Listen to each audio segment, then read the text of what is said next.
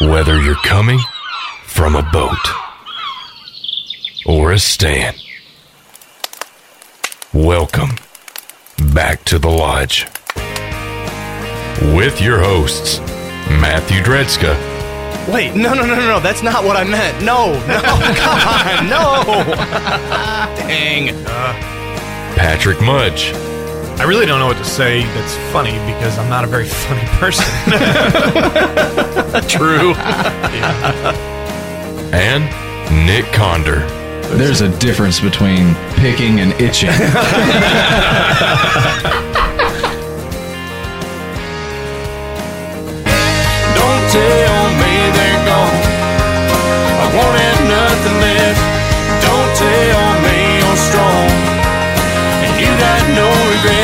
thinking about us, thinking about then, thinking about how it could have been, don't cross your mind.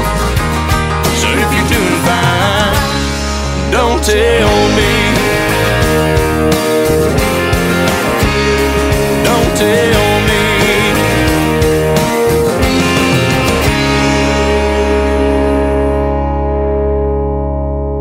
Back to the Lodge is brought to you by Icy Tech USA. 605 live from West Tennessee. I'm Patrick, I'm Matt. I'm Nick. and we are here for week 11. Back to the lodge. So, what a successful weekend we had, or week we had Yeah. last week. Yep. Um, having 24 7 on with the benefit fundraiser for Bo Bodiford. Uh, we were able to raise just under $3,000, but even more so, donations are still coming into the link. Um, if you did not catch the episode last week, uh, Bo is a local community um, friend, family member to many people here, and he's been battling COVID in the ICU for now six weeks. Too long. Yeah. So, Yeah. you know, our hearts go out to him. We continue to try to help and raise money. Last week was a great success, but even more so last weekend, uh, they were able to pack the house and raise a good chunk of change. Yeah, I I'm don't glad, wanna I'm s- glad you brought that up. Yeah, because it, it was definitely a nice, solid uh, f- fund that they were able to raise, and and, and that's phenomenal. That, that just totally made my day to hear that.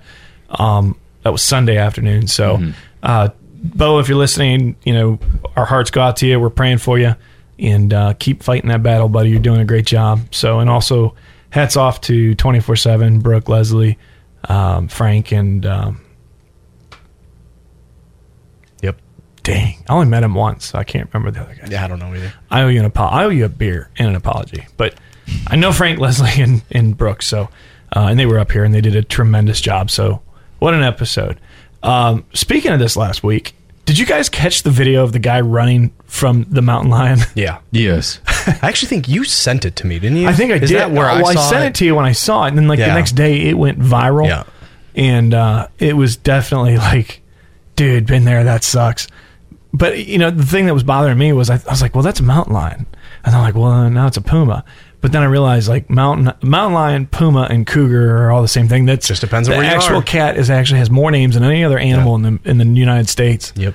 And I'm like, ah, I didn't know that. That's pretty cool. Yep. Just mm-hmm. just depends on where you are in the United States and what they call them. But if you didn't see this viral video, the guy for six minutes, the guy mm-hmm. was hiking, and this was in was it Utah? You know, I don't know that I caught where it was, but it, it was somewhere in the west. It wasn't Colorado, but it was. I he's think it was definitely Utah. out hiking or doing mm-hmm. something of those sorts. Well, he was jogging Yeah. and then he was running, but he was Yeah. running backwards because he's he's just kind of booking along, and all of a sudden the the puma, the jungle cat, comes walking out, and must have had babies nearby because it it. Whew, Was not happy. No. So if you get a chance, go on YouTube or Facebook and look up. could be cougar, could be puma, could be mountain lion. You know, chases guy. Um, I, my hat's off to. I mean, look, I don't know how I feel about this because in today's society, everybody's like, I got to keep my phone going, got to get that content. But on the other hand, it's like, dude, put the phone down and pay mm, attention to what you're doing. but do but do what else? I mean, the fact is, Yeah, but what I mean- else could he have done? He's not outrunning it. He's not. I mean, there's that guy that was up in where Seattle or something that wrestled one. Oh, and, yeah. But regardless, you're not you're not going to win. You're So not going to win, document but it. it, the the chance of tripping and falling, Sure, sure. trying to keep that phone. but how is a lot glad are higher. we that he did record it? I mean, because the story, which you know, we'll we'll talk about our stories in a little bit, but the stories are good. That video's better. look, I can, and I'll share my story, but I'm going to go ahead and preface that by saying there is no way in hell I would have had my phone out trying to record Right. this No. as it was going down Right. because I was in fear for my life. Yeah. And I'm sure he was too. But the next generation of youngsters are like, gotta get this on TikTok. gotta get this on. I don't mind at all that he recorded it. I agree. I don't know that I would. I don't know that it would have been in my mind to to record it, but I'm glad he did. Yeah. Well, speaking of recording, we're doing something a little new tonight, aren't we? We are. So Nick is our wonderful board Clicker. clicker, button pusher, producer, Yeah. Co-host. There's slides on it He, too. he's got a lot of titles, but I got one too, and it's called Redneck Engineering. That's right.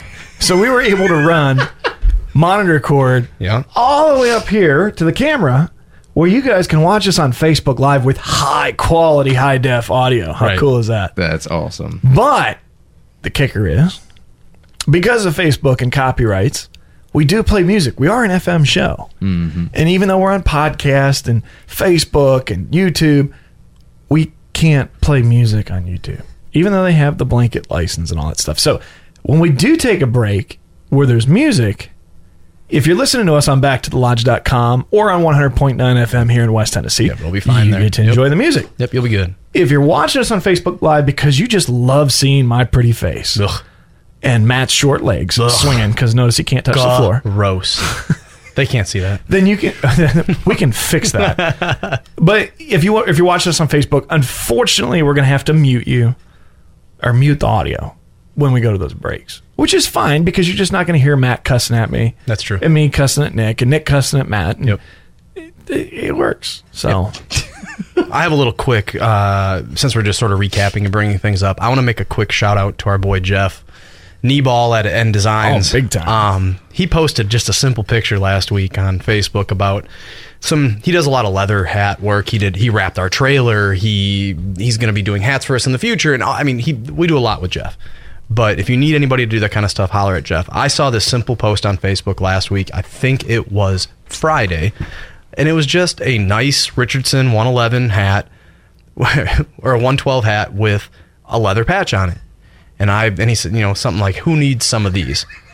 And I commented on there that, uh, you know, we need some. Ho- hook me up, brother. somebody said they can actually see your legs swinging.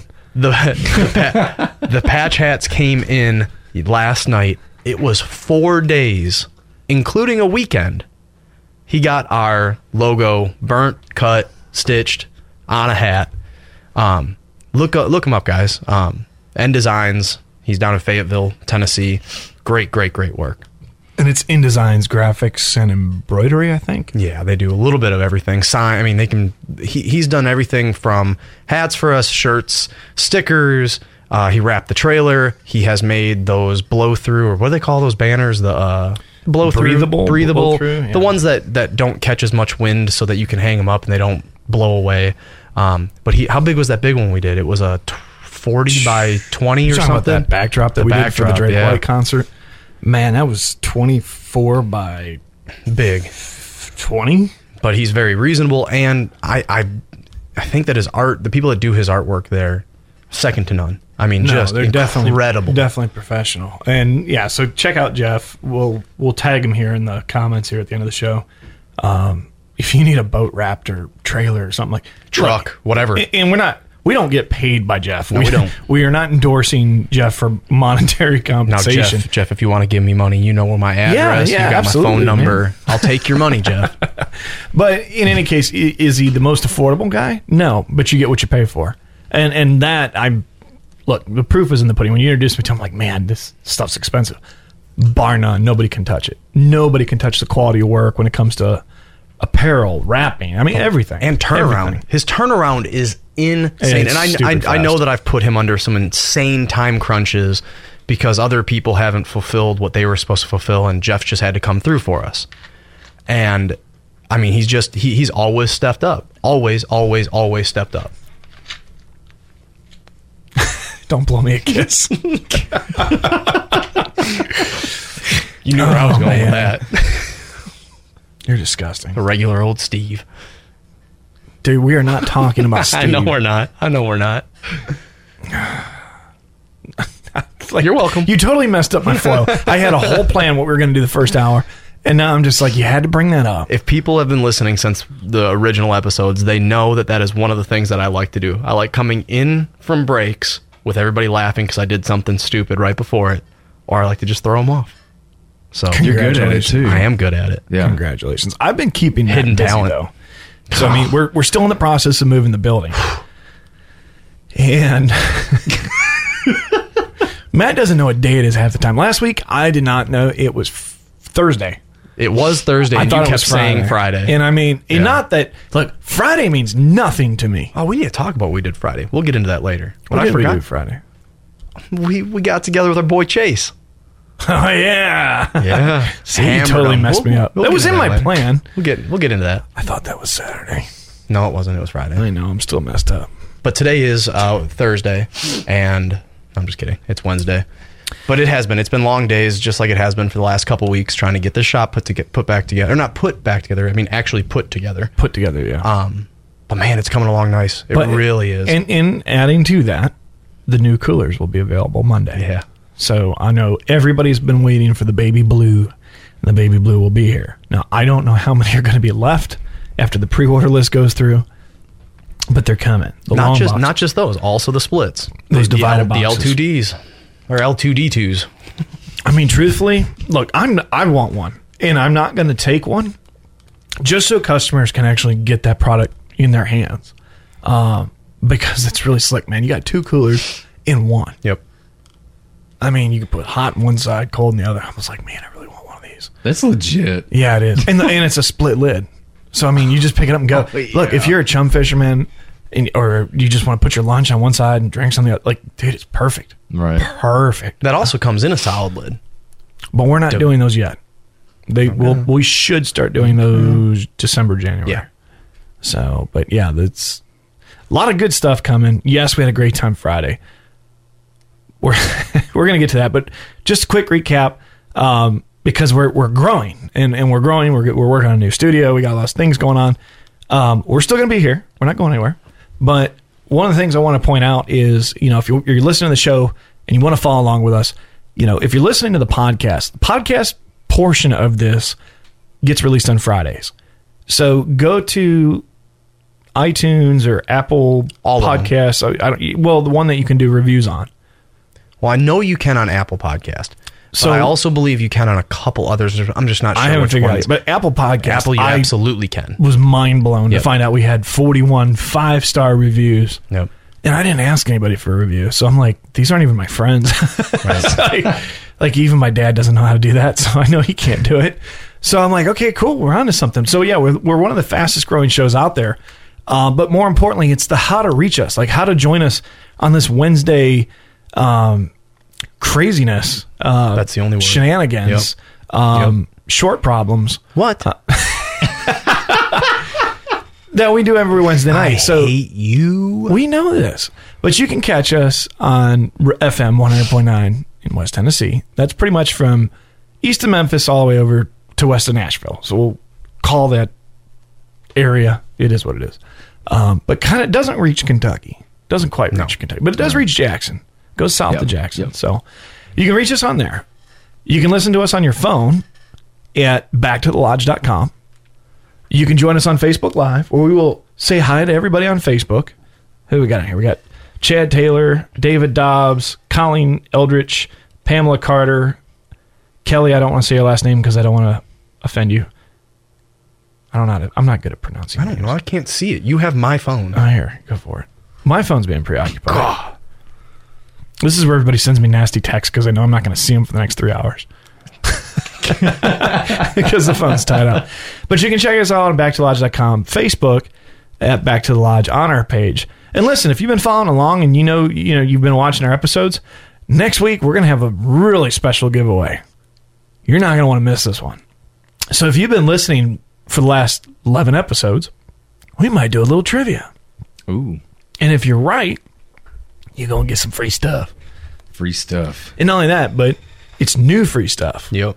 So nobody else has this. Oh yeah. You don't even know what it is. Yeah, I he does. don't. Yeah, he, I- he I does. really. I, I just told him that uh, they were about to be done. Did you shut that off? no, I just. Yeah. Wait. he was he had the monitor on so we could at least monitor social Oh. media. Don't worry about me. All right, we're good. We always worry about you. we're you. good. If we could put you on one of those kid leashes. You could. Well, no, I, know why. that's too much. I don't know that you want me that close to you that long. Dude, those things are like 20 feet long. Okay, fine. It's fine. Have fun. He's not his punchy self today. No. Look at that! Look at that I don't look know. on that he's got know. on his face. It's just like How? w- R- rumor has it he's been practicing some character voices. No, I haven't. Who told you that? I don't know. He saw a spider at the new warehouse. I Oh, I swear did, he yeah. sounded like that girl from uh, uh, what the hell was that commercial? Look, it wasn't just a spider. The thing could have carried me off. he sounded like Minnie Mouse going down the hallway. I tried stepping on it and it pushed back up on me. It was, it was a big spider. Big spider. I doubt And it's that. not just one. We've got a lot of them. Dude, they're big spiders. They got Dude. tattoos that say "mom." I fought, caught one in the one came out of smoking the a cigarette. Yeah, one came out of the bathroom smoking a cigarette. I'm like, okay. Yeah. And They talk back And to then you. one looked at Matt, came out of the studio and like flexed. Yeah. like just straight flex. And Matt goes, No, you don't. And he went to step on it and went right up under the trim piece again. He's like, Now what? Dude, we had one in our kitchen last night. I, I'm talking like my sister come to, to my bedroom door. She's like, Nick, Nick. I was like, what? How's that go again? Is that how your sister sounds? Pretty much. She sounds beautiful. anyway, I come out the door and dude, I'm talking like the dog was riding on the back of this spider. Like it was gigantic. That's. Matt could probably ride these spiders. I won't. I won't. Just for the listeners out there, I will. I am not scared of much in this world. I'll pick up a snake. I'll walk through the woods in the dark. None of that bothers me. It's because it's the same size as you. It's the spiders. Ha ha. I just I hate spiders. They're Luckily, I had enough Hulk strength yeah. All right. to tackle this dude. I mean, and destroy him. I'm proud of you, Nick. The only thing I hate worse than a, like, look, I don't even mind stepping on a spider. Mm. The sudden surprise kind of upsets me.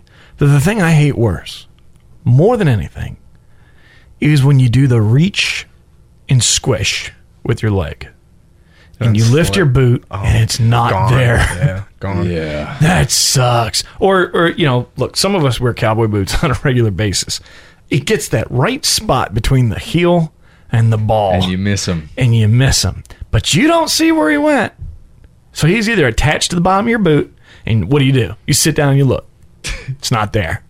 I, Blood pressure's rising. dude, I am about to share a story that I am so oh embarrassed about. So When when this could be good. I'm excited. Hold that break. Yeah, We're gonna okay. let's hear this story first. Okay, okay. So I I was in college and uh, I was Last year. Wow. I haven't been I have been out of college for two years now. Matt's only been a few. Don't worry. If I went, anyway, I was in my buddy's truck. We were about to head to town or something, and we were outside of the dorm. And there's like people all outside right there in the area that we were in. Window was down, and I happened to look up at the ceiling, and then there's there's a I don't know maybe dime size spider. I'm like, okay, I'm fixing to get him. So I'm like, I got my thumb ready, and I go up and I miss him and I see him fall and dude I scream "Ah!" like it was so bad it was so like A dime-sized dude, spider. the window was down like people was like looking over and I was like dude Alex just go just go The only thing worse than that is when you're driving and they come around your oh. rearview mirror, oh like, or they come up from the dash. come up from the dash. Yeah, but I've had one on the rearview mirror that I'm like, what was that move? And you look in your peripheral and there's a wood spider. It's like, oh, I gotta burn this thing Arachnophobia. dude. It Dude, it I have it. So do I. I Oh, have it No doubt. I don't even mind the spiders. I don't like when they pop out. I don't. And then, like I said, the squish thing. You say The you don't squish mind and them, but you also did not want to enter. Dude, I killed more brown recluses today room. as we mm. loaded that truck Ugh. than I ever have. I There mean, are- there are Will and things- I probably thought they killed were like twenty of them. Wolf spiders. No, No, brown recluses. They love to get between no. two sheets the, of the cardboard. ones that are in our new shop, Yeah. those are not brown recluses. Those would be world Yeah. record size. Oh. the ones in the old kind of shop. like our okay, buddy yeah. out front of the station in the bush. yeah. Yeah. That's that's those at the new shop. That's a that's new shop. They're spiders. fuzzy. I love I love a whole lot of things about Tennessee. Boy, all these critters. Just there's I so mean, many of them. I'll still take that over uh, walking the uh, ranch in Texas. Though. I mean, maybe we still got timbers here. I mean, these will hurt, but things in Texas will kill you. Remember, I just saw that cottonmouth or uh, not cop, copperhead. What last week? That I got a picture of that. I thought it was Really? this week. No, I was last. It was, it was last week. last week? That was last week. Times running together. All right. Well, we're going to take a quick break. Uh, you can hear the sponsor ads on Facebook, and then I got to mute you. Sorry, guys. Um, but we'll take a quick break, and then when we come back, we'll talk about our Friday shenanigans up at Reelfoot Lake. Stick around. You're listening to Back to Lodge on 100.9 The Farm. Hey, let's just be honest. No one can ever completely beat a mature whitetail census. But if you play your cards right, you can fool them. Now, for all the work you put in to getting this close, make sure the camo you choose is up to the task.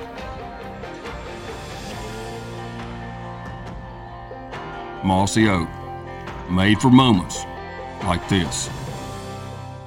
This country was born to believe in something larger than itself, a belief that the citizens within it could accomplish anything. From defeating an empire to sending a man to the moon, we built cities, formed the land, and through this an original spirit was born. It has forged friendships, been celebrated, and at times been the cause of debate.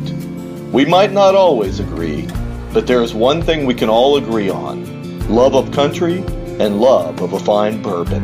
America Bourbon, vet owned and made proudly in the USA, available nationwide at most leading retailers and at americabourbon.com.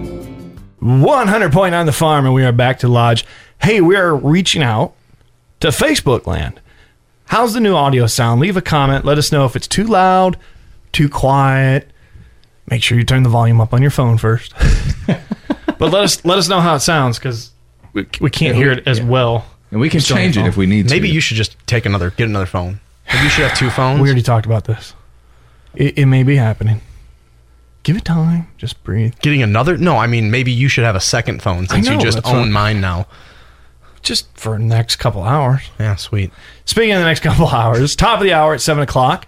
We No, are gonna. oh, at seven o'clock. I thought you were saying it is seven o'clock. I'm like, whoa, whoa. Not only do you not know the date, You are so off your game he doesn't tonight. know the time. He doesn't know where he's at. Anyways, top of the hour, seven o'clock. We're gonna have Jimbo Robinson, the senior regional director of Ducks Unlimited, that covers the territory of Tennessee, Missouri, and Alabama, or Mississippi. Al- Don't know. We'll let him tell us. But I know he covers a wide region, and we are proud to support Ducks Unlimited as we have been doing for the past year and a half. Yeah. So uh, look forward to having Jim up here. Duck season's quickly approaching, and uh, seeing the blinds get set up. Watch the blind get burned down on Friday, yep, and even got to see one of those in-ground blinds today on the back of a pits, flatbed. Yep, Yeah. Saw a pit. Somebody's putting a pit in, probably somewhere in Missouri. Be my guess. Yep. Not heading south. No, well, I mean, it's those big fields. That, that's who's hunting those Well, no, pits. yeah, they were heading south on 22. So I mean, yeah, no, it was it for sure. You're right. well, they, we know they weren't heading north. So Right. that's all we do know. Or they were, and the guy just got lost in the construction on Route 22. Very possible there too. Don't want to rule that out. so, anyways, Jim should be up, but I'm gonna let Matt, if he can keep it together and Oh, remember gosh. where he's at, take you back. Well, no, let's not go there. You want to talk about you getting chased by something? All right, I'm gonna set the scene. Since we were talking about the puma. I'm gonna try to paint this pretty picture with my words for your ears. All right. Oh, man. Keep it G rated. so imagine me, two buddies. We're in the how do I explain it? Sort of like a the other side of the rainbow. yeah, some God. You want to tell my story? you did it to me. fair is fair. Uh, we're in like a, it's a state park back up in Wisconsin. Like it looks like a state park. It's wooded paths, that type of stuff. And uh, and we're walking along. Hear something behind us.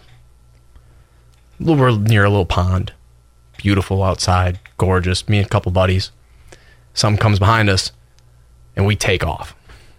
I mean, take off. And this thing takes off. I don't know if I'm painting the picture yet. what do you think it was? Are you in front of it or behind it? No, it's behind me for sure. I'm running, and it's. I mean, it's flying. It's it's going. What was it?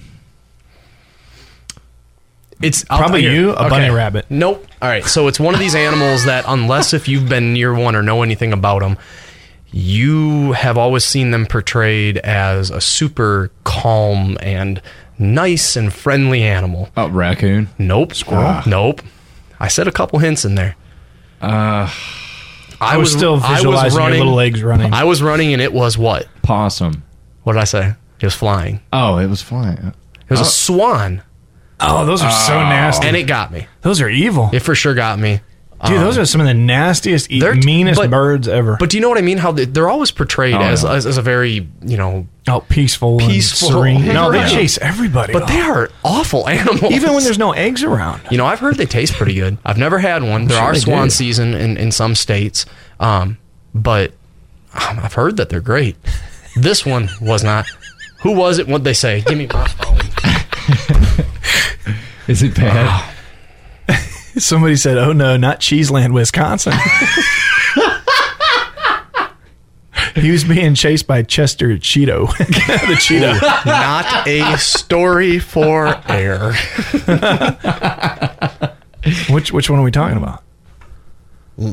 What's Literally, me hanging out with Chester Cheeto. This is not going on air. Oh, okay. We'll save that for podcast. This is not going That's on the air. premium edition that you paid for. for sure not going on air.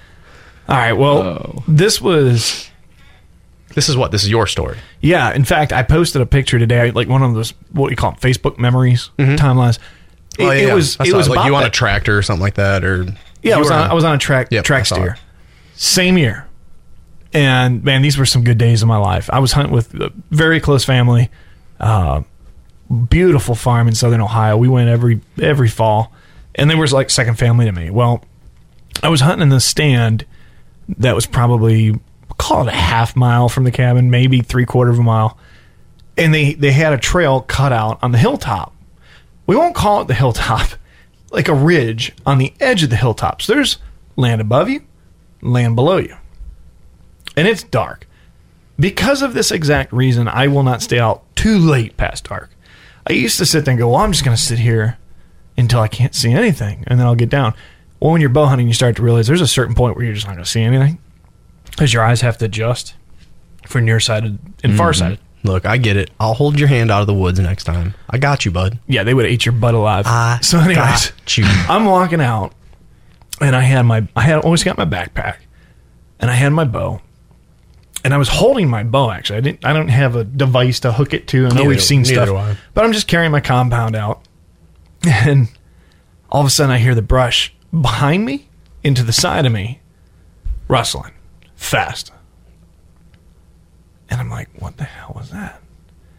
So I'm trying to be quiet because I don't want to startle it, you know. So I start walking a little more, and I'm like, mm, I can see a little bit with the moonlight, but I think it's time to grab my flashlight. So I turn my flashlight on and I keep walking, and now there's wrestling 20 feet up the trail to both sides, and maybe 10 feet behind me on both sides. And I'm like, did I kick up some deer? Like, what did I do? Mm-hmm. my heart's racing a little bit because I don't know what it is. And kind of like spiders, if I can't see them, they're not cool yet. All of a sudden, poof, poof, from both sides, one from each side, two coyotes in front of me, snarling. Right behind me, two more coyotes pop out. They packed up on me. Mm. I'm like, oh crap. so I'm like, this is not good. And, and, and like every Hollywood movie where they do the little standoff and snarl their teeth at you, it's exactly how it went down. And the only thought I had a nine millimeter pistol I mean, I thought, okay, I don't know what's about to happen, but I'm gonna shoot the first one and hope for the best. Mm-hmm. Because it's not like you're gonna be able to shoot four dogs that quick, dude. Right. So I fired off the first round, not even sure if I hit him, because as soon as I pulled the gun up, it startled him. and I fired the first round. All four of them just scattered. I ran faster than Matt probably ran back to the cabin. I'm sure I had to change my drawers. My heart never, well, I won't say never beat that hard in my life because it did a year later, but that, that sucked. like, you don't think about this kind of stuff, man, but people go, oh, yeah, hunting, it's, you know, inhumane. And it, dude, I almost got killed just walking from the tree stand back. and trust me, I think if there would have been more than four of them, they probably would have taken a chance on me. They were hungry, but that was my, I won't call it getting chased story because it wasn't a chase, but that was my animal standoff that sucked. But I understand you've got a really good one. I got a really good one. Yeah, sure. um, it's not much different than uh, Matt's, but so I went turkey hunting with my buddy. He had some land in Paris, and France, man, that's a long way to go. I know, Tur- Yeah, turkeys out there. I don't know. Some type. I got on. I don't know. Yeah, they've gotta I would have imagine they have to have something. I've been to Paris. I mean, They eat turkey. On the outside of it, there's trees and there's, I mean, country. I imagine there's something. They have turkeys. yeah. But um, we're in like this little. It's kind of like a tent looking thing, but like Called a blind. Kinda. kinda. Kinda. It's not even a blind, but I don't know. It's almost like a. I Sorry, buddy. I can't even really describe it. But anyway, okay. So we're so we're out there. We're turkey hunting. He's got his little call, his hand call, whatever. They do Yeah. things different in France. yeah. And uh, What's so the French word for blind? That's what he was in. sure. Don't know. Le blind. so we're sitting there, we're doing our calls, and it probably wasn't maybe 40 minutes. We hear some leaves crackling behind us. So we're like, we look at each other, we're like, what could that be? So we poke our heads out, and here's this turkey. I think it's a Jake. And as soon as we poke our heads out, he like gets furious, bad. And when I like furious is almost an understatement. I don't know if I like. I had no idea a turkey could outrun me. Really didn't know. Uh-huh. A turkey can outrun me. Well, yeah. Speed, endurance, everything. So what happened? So I'll tell you what happened. We ran. He it, he got me in the butt a couple of times.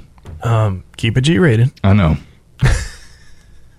but the weirdest thing happened is that whenever I slowed down, he slowed down. Not really trying to He was just harm trying me to anymore. intimidate you. Right. But the, here's where it gets um, not so G rated anymore. Well, be careful. I know, I know. so when we slow down, he's not mad at us anymore. It's more of a he may think that we are female. I wouldn't be surprised. So he's trying to maybe do the dirty or at least try it, you know? Could have been. Could have and been. uh yeah, we we we got his we got our distance and uh we we put him down. I thought you were gonna say like you know. You're running from a turkey. Well, we were, but then like he tried to. Yeah.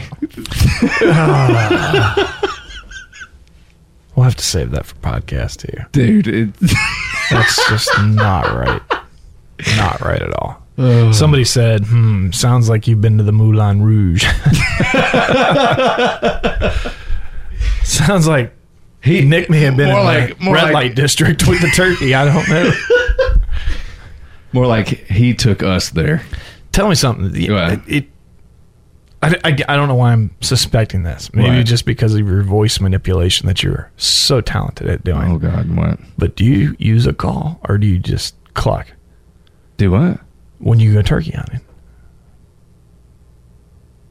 I use one. Okay, so you use a call. What do you use? Uh, the handheld one, Not the, Like- uh, dude. like I am not good at the mouthpiece at all. Oh, really? God no, I figured you could do it without. no. I figured you'd be doing that on your own. no, not at all.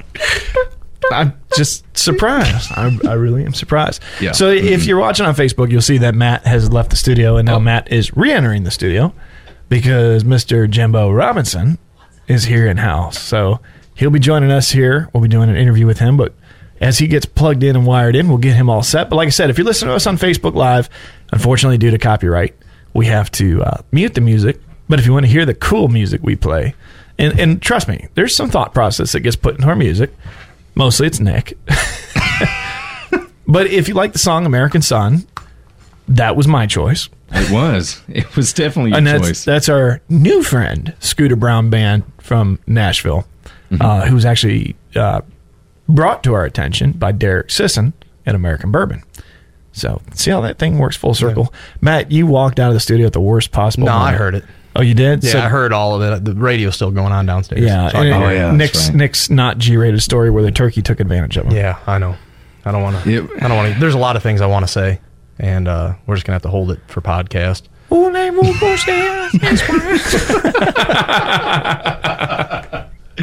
So, in any case, we're going to take a quick break, and then we'll have to mute you on Facebook land, and we're going to get Jimbo plugged in, and he'll be joining us here at Back to the Lodge. You're listening to 100.9 The Farm.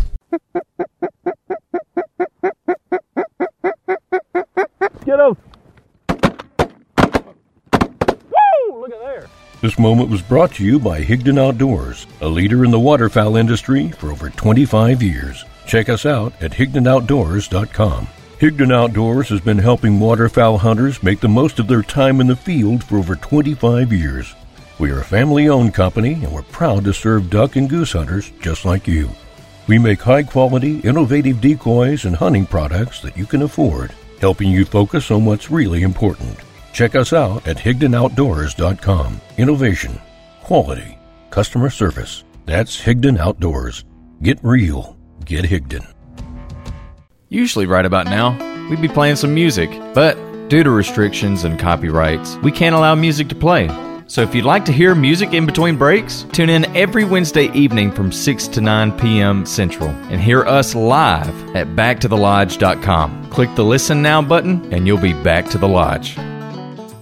IC Tech now has tumblers and apparel. Check out ictech.com or visit the Hardware House in Huntington, Bennett's Hardware of McKenzie, or Rev Power Sports in Jackson to find all your IC Tech coolers and accessories. IC Tech, the classic roto molded cooler that started an entire industry. 100% veteran owned and operated. IC Tech USA. 100.9 The Farm, and we are back to lodge. Hey, we're going to be getting ready at 7 o'clock. We're going to have Jimbo Robinson, the regional senior director from Ducks Unlimited, who's covering, we are standing corrected now, t- West Tennessee and Southeastern Missouri. That's it. Correct? So check it out. Jimbo's going to be dropping some serious knowledge bombs here at 7 o'clock. If you want to understand more about Ducks Unlimited and what all they have to offer and what all's going on, because there's a lot of cool things coming on, go to Facebook. Go watch us live. We have to mute the, the music, and that's okay. But go to Facebook and do me a favor and share the live video to your pages. So go ahead and hit share, create a watch party, whatever you want to do. We want to get the word out here because there's a lot of good things going on. There's a lot of things that you can become a member and truthfully, a lot of things you can win at these benefits. Absolutely. Um, and they're pretty cool things. We're going to be talking about that here in a second. So stick around. Don't change the channel and go to Facebook Live and share the video. You're listening to Back to Lodge on 100.9 The Farm. Hey, let's just be honest. No one can ever completely beat a mature whitetail census. But if you play your cards right, you can fool them. Now, for all the work you put in to getting this close, make sure the camo you choose is up to the task.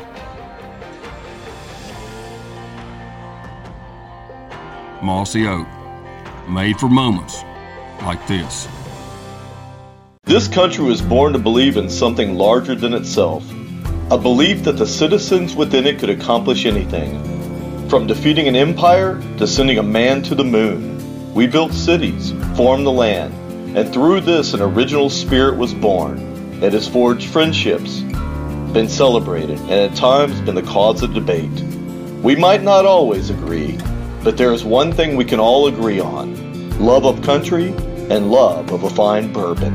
America Bourbon, vet owned and made proudly in the USA, available nationwide at most leading retailers and at americabourbon.com.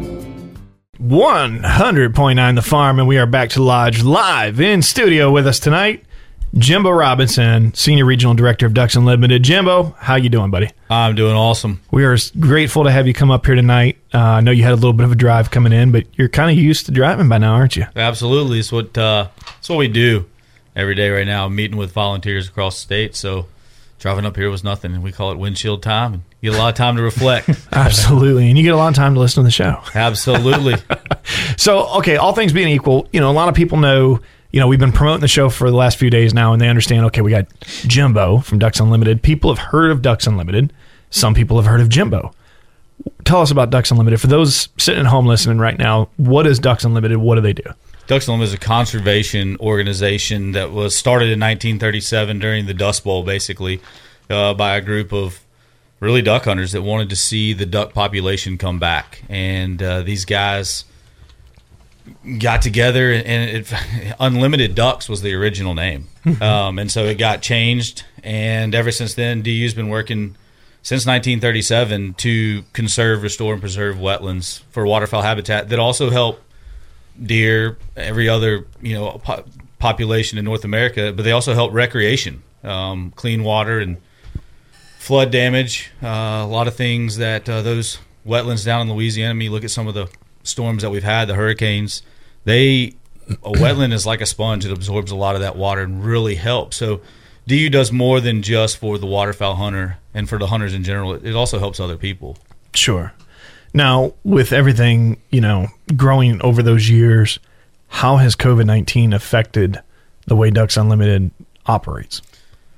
Well, we we talk about the day March 14th, the day that we all got the email from Adam Putnam, our CEO, that said no more events. And when uh, they tell a group of regional directors and a, and a group of you know people that base our what we do and everything we do it for is raising money, and that ended that day. Um, And the, the Ducks Unlimited knows how to weather storms. We've weathered 2008. We've weathered the Farm Bill. We've weathered a lot of things that maybe didn't go our way. And the guys got together. Uh, people instantly started raising money in non-traditional ways. Uh, you guys have been a part of two of them. Um, virtual events. We hosted one at Higdon. You guys were a major player in that one, and everybody did the same thing. So uh, we canceled on that day. I, th- the numbers it depends on how you look at them. Seventeen million dollars in fundraising, and some of the higher up guys and a bunch of the regional directors got together and said, "What we all want to go to an online auction platform, basically."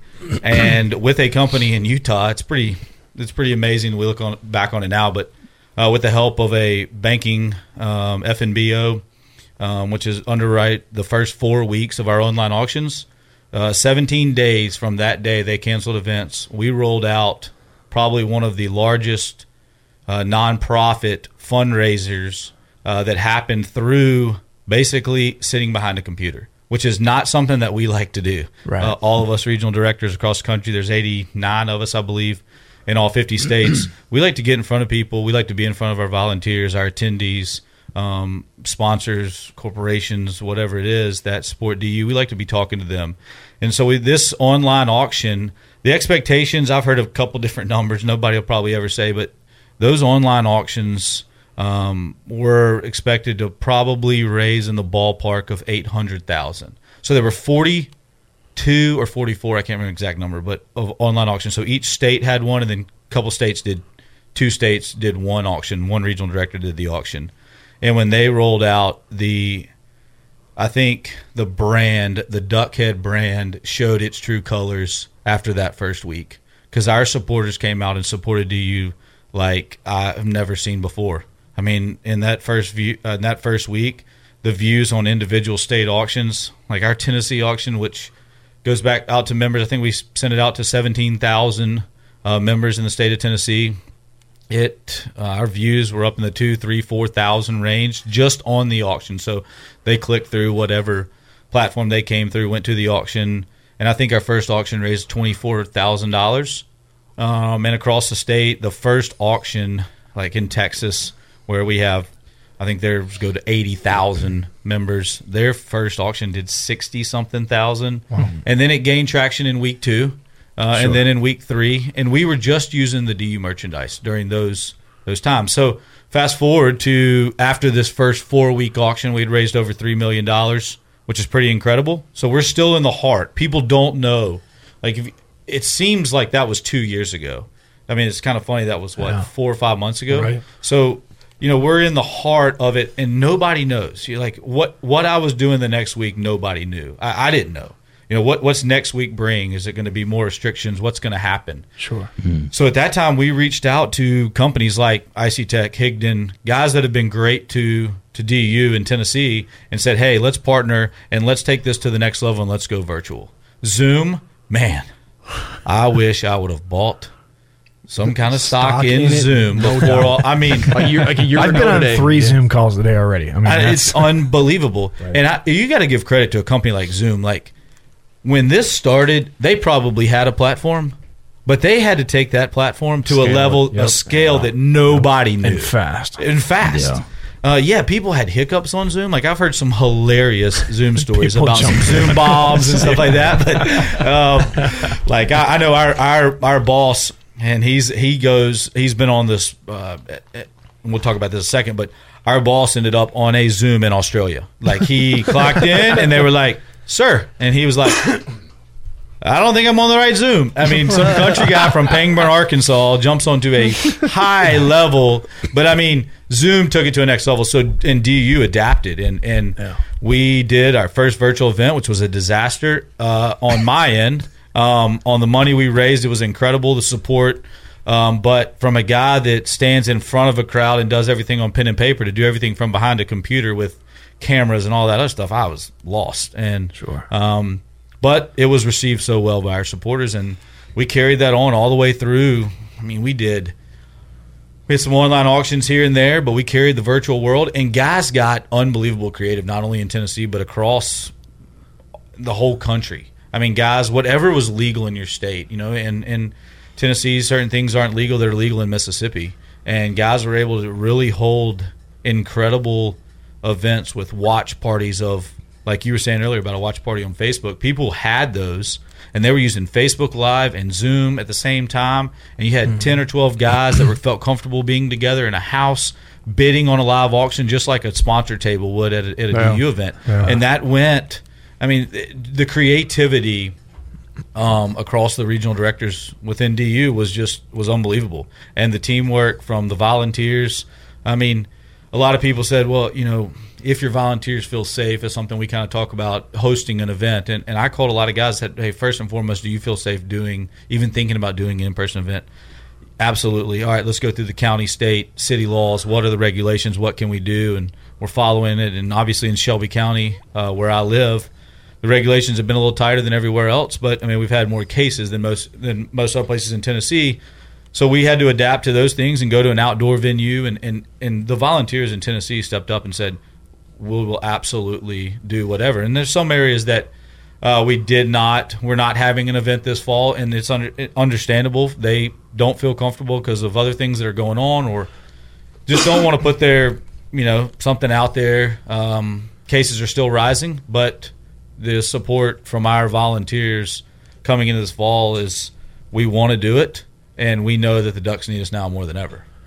Well, and I had seen, maybe I'm wrong, but I'd seen we're having an event here. We certainly are. Okay. Um, John Sanders, our area chairman, has been area chairman since I started um, with DU 10 years ago as regional director. Um, said, absolutely, uh, we, we're going to do it, and we're going to have it at the Carroll County Civic Center like we have in the past on uh, the 16th of November. And that building gives us the opportunity to space out. Yep, does, Sure yeah. does. And so, will it look like a normal DU event?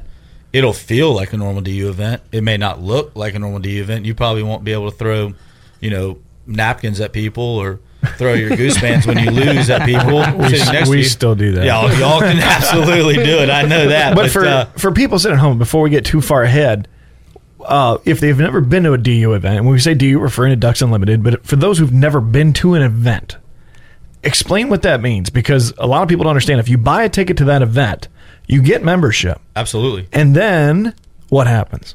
you come to the event and we I a lot of my friends call me a professional party planner, right? so and I get to throw the coolest parties. I mean, I am very fortunate to um, do this for a living, but uh, we we're professional party planners. We we our volunteers in each area. So in our chapters, when you come to an event, they these chapter volunteers spend two to three months, four months, sometimes a whole year planning a fundraising event. And when they uh, they set a date, everybody's coming out. These guys work 8, 12, 15 hours setting this venue up. I, you guys know all about that. Probably work harder for your 4th of July deal, but uh, y'all know the big parties, big events. But It's a little walk, party. walk into a uh, walk into a normal DU event, and with your you know with your membership, it includes a meal, catered meal, and I mean the best caterer, probably one of the best caterers in Tennessee is housed in Huntington and Mallards, and uh, so have a great meal. We normally have a happy hour, is what we call it, social hour, where people can buy into different uh, drawings and um, purchase a bag, and you get into different uh, tier stuff and to win great prizes. And then after that, my favorite part of the night is kind of when everybody settles down. You get an opportunity to recognize volunteers, sponsors, all of those, and roll into the live auction. And that's probably one of the things that. Well, that's not my favorite part. Why you raise your hand too much? No, my favorite part is when Yes, you're going to win the but- six point five. Yes, yes, I do. But when you're giving away, you know, the six five Creedmoor, the shotguns, the pis- the limited edition pistols, i- and let's not forget decoys from Higdon or coolers or, you know, I'm sorry, I spent power too calls much did money. you get last year? I had three at one point. Well, I was selling them as I was winning them, but I had three that came home. I think I bought six. in the Well, then you would have two. won it outright, probably. No, but they were in different ones because we went to the Henry County one. Oh. We went- Yeah. yeah. he didn't See, put them all in the same one. Those are the guys I have to write thank you notes to at the end of the year and go, thank you for supporting our uh, Ducks Till Dawn events. I bought. I think I bought two at the Henry County one, and I know I bought four Yeah. because I was one of the last two to be drawn. That's at one the of end. to me. You It's actually your fault because no, it wasn't your fault. It was uh, It wasn't my fault. it was Chad Taylor. Chad Taylor was making one of us draw out to see. Oh yeah, And if Draw you drew your own name, you're out. So I drew Draw my down. own name. So. That's one of the coolest things about DU. You hit on something a second ago. Winning these prizes, um, I, the slogan, the lo- the slogan that my boss uh, or my boss's boss uses all the time is "Build your own cheeseburger." Right. So everybody makes their cheeseburger totally different. I, I guarantee you, none of us have the same likes and Right. lettuce, tomato, mayonnaise, whatever it is. And so each chapter gets to do the same thing. So one of the things is Icy Tech housed in Huntington. Well, what do we have at a Huntington event? We have Icy Tech coolers, and that's spreading throughout our committees because they want to support a business that supports us locally. And DU gives us the opportunities within each chapter to do whatever these guys want to do on their local fundraising level. And so we're able to go out and seek prizes that are local prizes. Um, Higdon Outdoors, those guys, that's a really cool story how they came to be with DU. But John and Ben are two of my really good friends, and now Brooke and all those guys up there. And um, I won't say that I introduced you guys to them, but um, You sorta- you I sorta sort of made the connection there. But those guys have been a tremendous part of, of us, and, and and I think they've given us a lot of success uh, because they kind of goes back family owned business. Yep. Uh, small started out as probably a small business. Now they're a huge business, but they support us in a lot of different ways. Their decoys carry a great name, Yeah. quality, and and so when people come to the event, they're willing to spend a little bit of money to try to win a, you know, dozen six wasn't it their power call? Higdon decoys. It is. Yeah, I've, I've spent a lot of money on them. You probably have more in those three power calls than most people have on their entire lanyards. true. Very yeah, and and the worst part is, you'll never catch me using it. Because he can't. that sounds like another episode. You get old Brooke down here, and, Yeah, We well, do. We're waiting on that one. He knows. He's coming. but You'll have those to poke him for us. But those events, like I, I, I guess I, I take sometimes take for granted uh, DU events.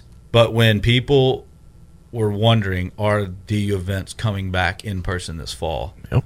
My Facebook blew up, my inbox blew up, my email, self text messages. Are we having an event here?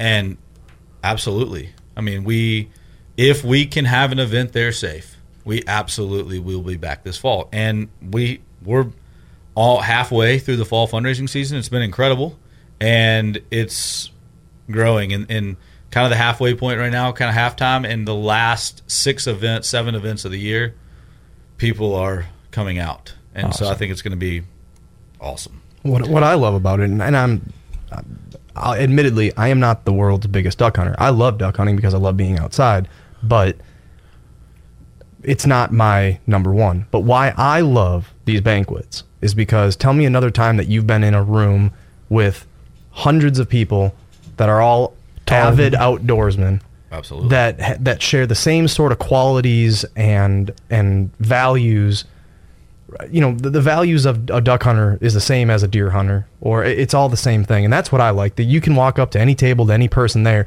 and sit down and have a genuine outdoor conversation with them. And, and there's just not many of those parties or events that that you get to do that. And uh, that's what i like so much about them I really can't think of one.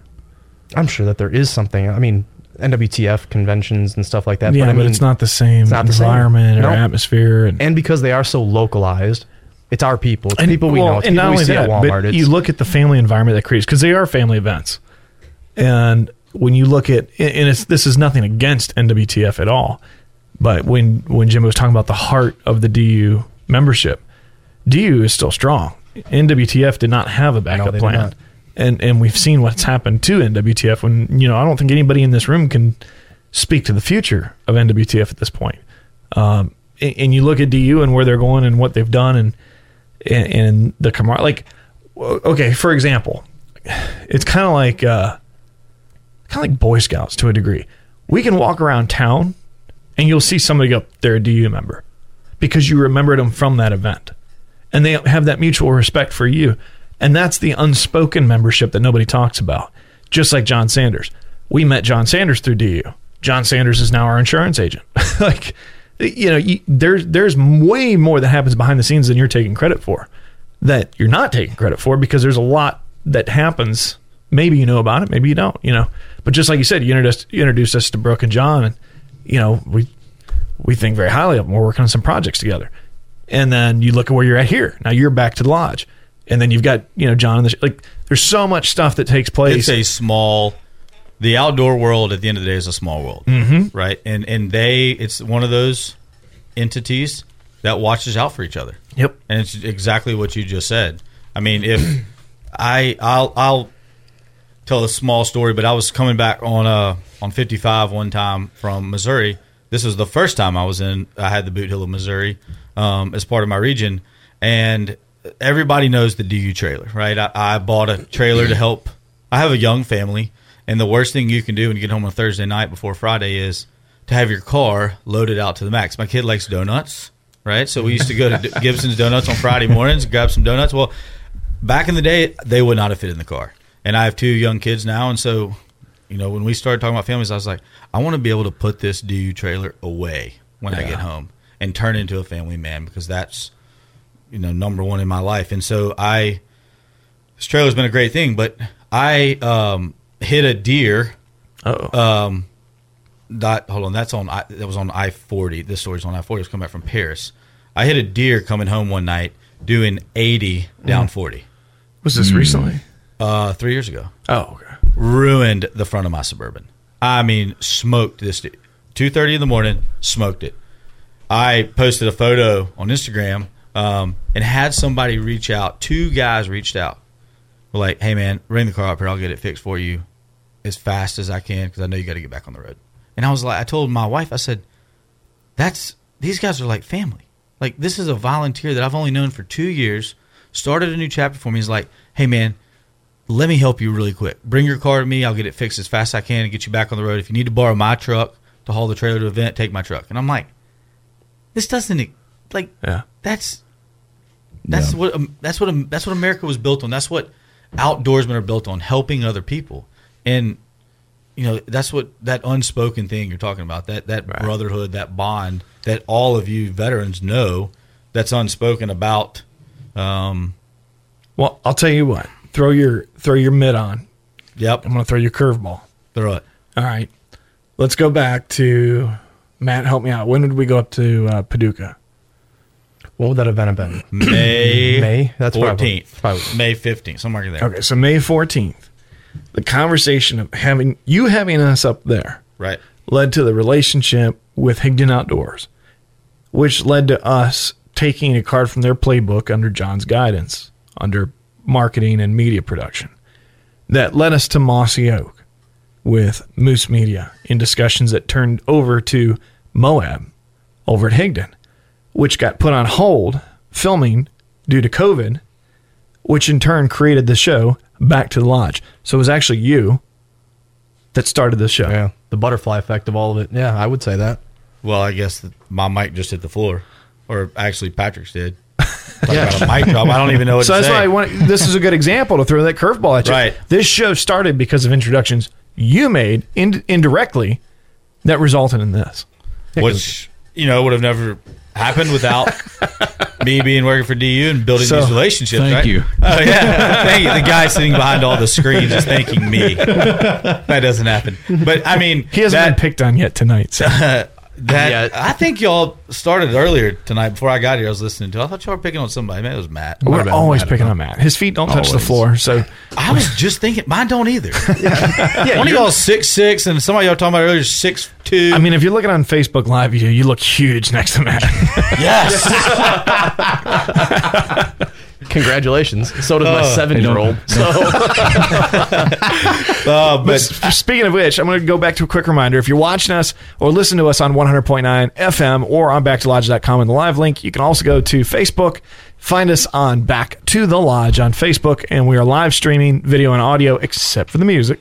But go ahead and throw up some blue thumbs or red hearts and share the video. Let us know you're watching. And also to let us know how the audio sounds because we are playing with some new audio tonight.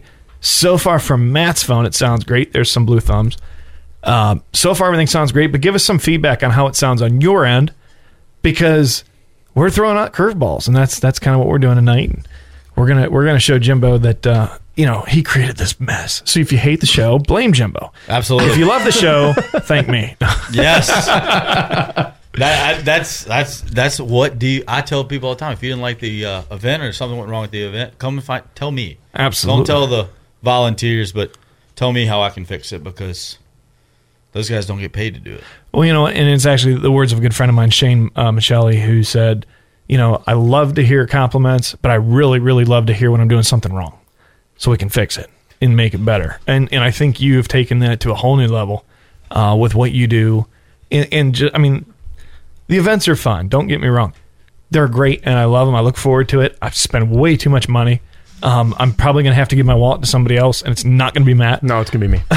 but So you tell me what I should bid on. Yes. we'll go in The together. wink of the eye. Yeah, Yeah. yeah. but it, it's honestly to everything that happens outside of that event that leads to a lot of great things. Absolutely. So, in a few minutes, we're going to take a quick break, and then when we come back, we're going to put you in the hot seat because you are a guest on the show.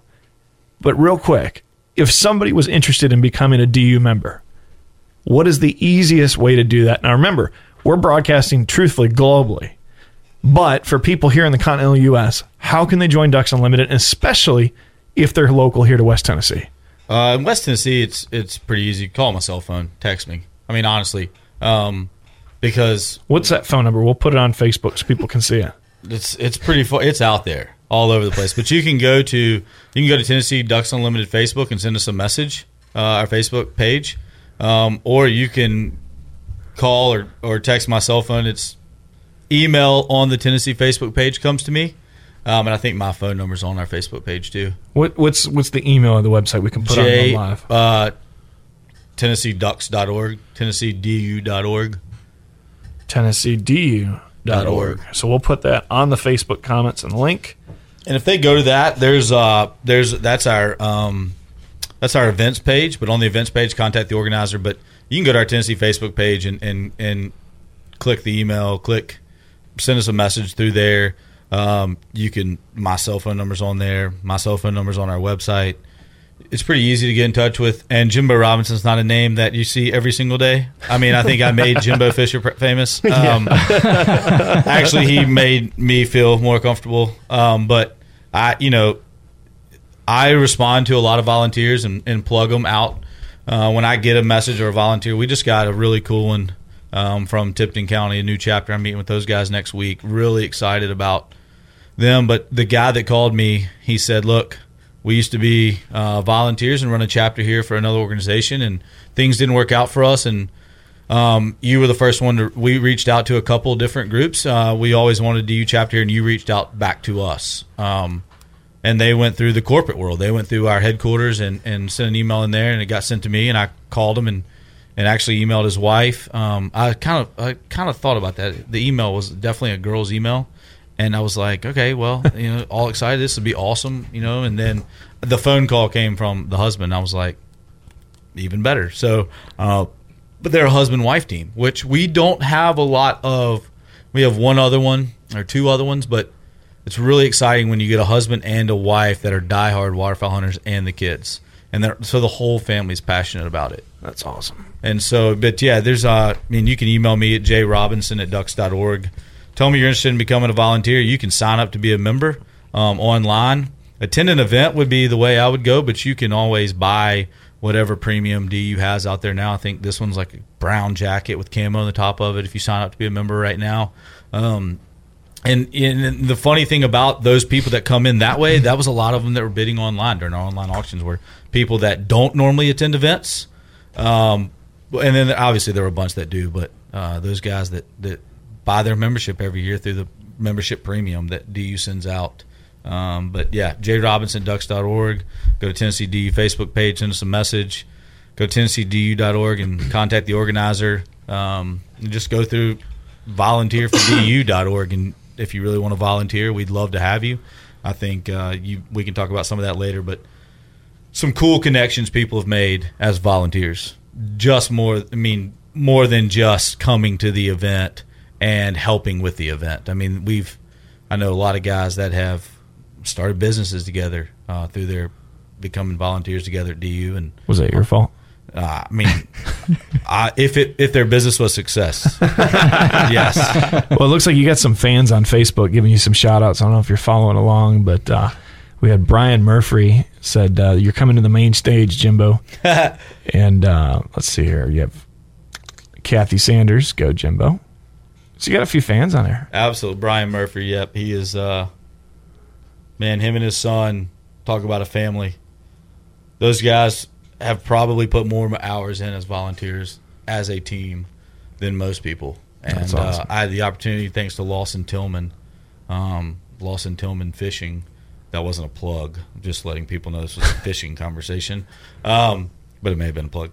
But Lawson Tillman, um, super great young professional angler, and Eli Brian's son uh, was dying to go fishing, and so for Eli's birthday, we hooked him up with Lawson, and Lawson took him out at Pickwick. Um, I mean, like I'm not a fisherman. I'm I, I am terrible. My wife is better than me, and so is my son. I'm not scared to admit it on the air. Like if you want to feel good about your fishing, take me because you'll catch them all, and I won't catch any. There you go, Matt. Um, I'm, I'm used to that. Patrick is usually sitting in the back, like, "How are you catching all of those?" oh, Yeah, who caught the toad last week? Yeah. Yeah. so I would catch the stick, right? Like, Yeah. I, it's it's Well, embarrassing. Patrick but- will do that too. So maybe we should all go fishing together, and we'll just see who's the worst. We'll have the biggest crap talking session. ever. Absolutely. but uh, Eli, Eli, just uh, Brian, that's cool, man. I'm glad they're listening. I, you know, they're cool guys, and and that's just another. That's an off story. It's one of those off stories we Yeah. were just talking about, Yep. where got to help out a volunteer that you know makes my life easy as a staff member, and and sometimes through connections I've made through DU, which I made that with Lawson, I was able to turn around and give. Uh, Give something back to them, and Lawson donated it. So Perfect. Well, it's 7:30, so we're going to take a quick break. And when we come back, sorry buddy, we're putting you in the hot seat. Mm. You're listening to Back to the Lodge on 100.9 The Farm. Get up. Woo! Look at there. This moment was brought to you by Higdon Outdoors, a leader in the waterfowl industry for over 25 years. Check us out at HigdonOutdoors.com. Higdon Outdoors has been helping waterfowl hunters make the most of their time in the field for over 25 years. We are a family owned company and we're proud to serve duck and goose hunters just like you. We make high quality, innovative decoys and hunting products that you can afford, helping you focus on what's really important. Check us out at HigdonOutdoors.com. Innovation, quality, customer service. That's Higdon Outdoors. Get real. Get Higdon. When you purchase an Icey-Tek cooler, not only are you getting the best and original Rotomold cooler for your barbecue, your kid's graduation party, or maybe even the boat, but your proceeds from that purchase go on to help Gold Star families receive grief counseling retreats so they can heal and get a little piece of their heart back. So they can have the same quality of life that we share. Icey-Tek, USA. 100.9 The Farm, and we are back to the lodge.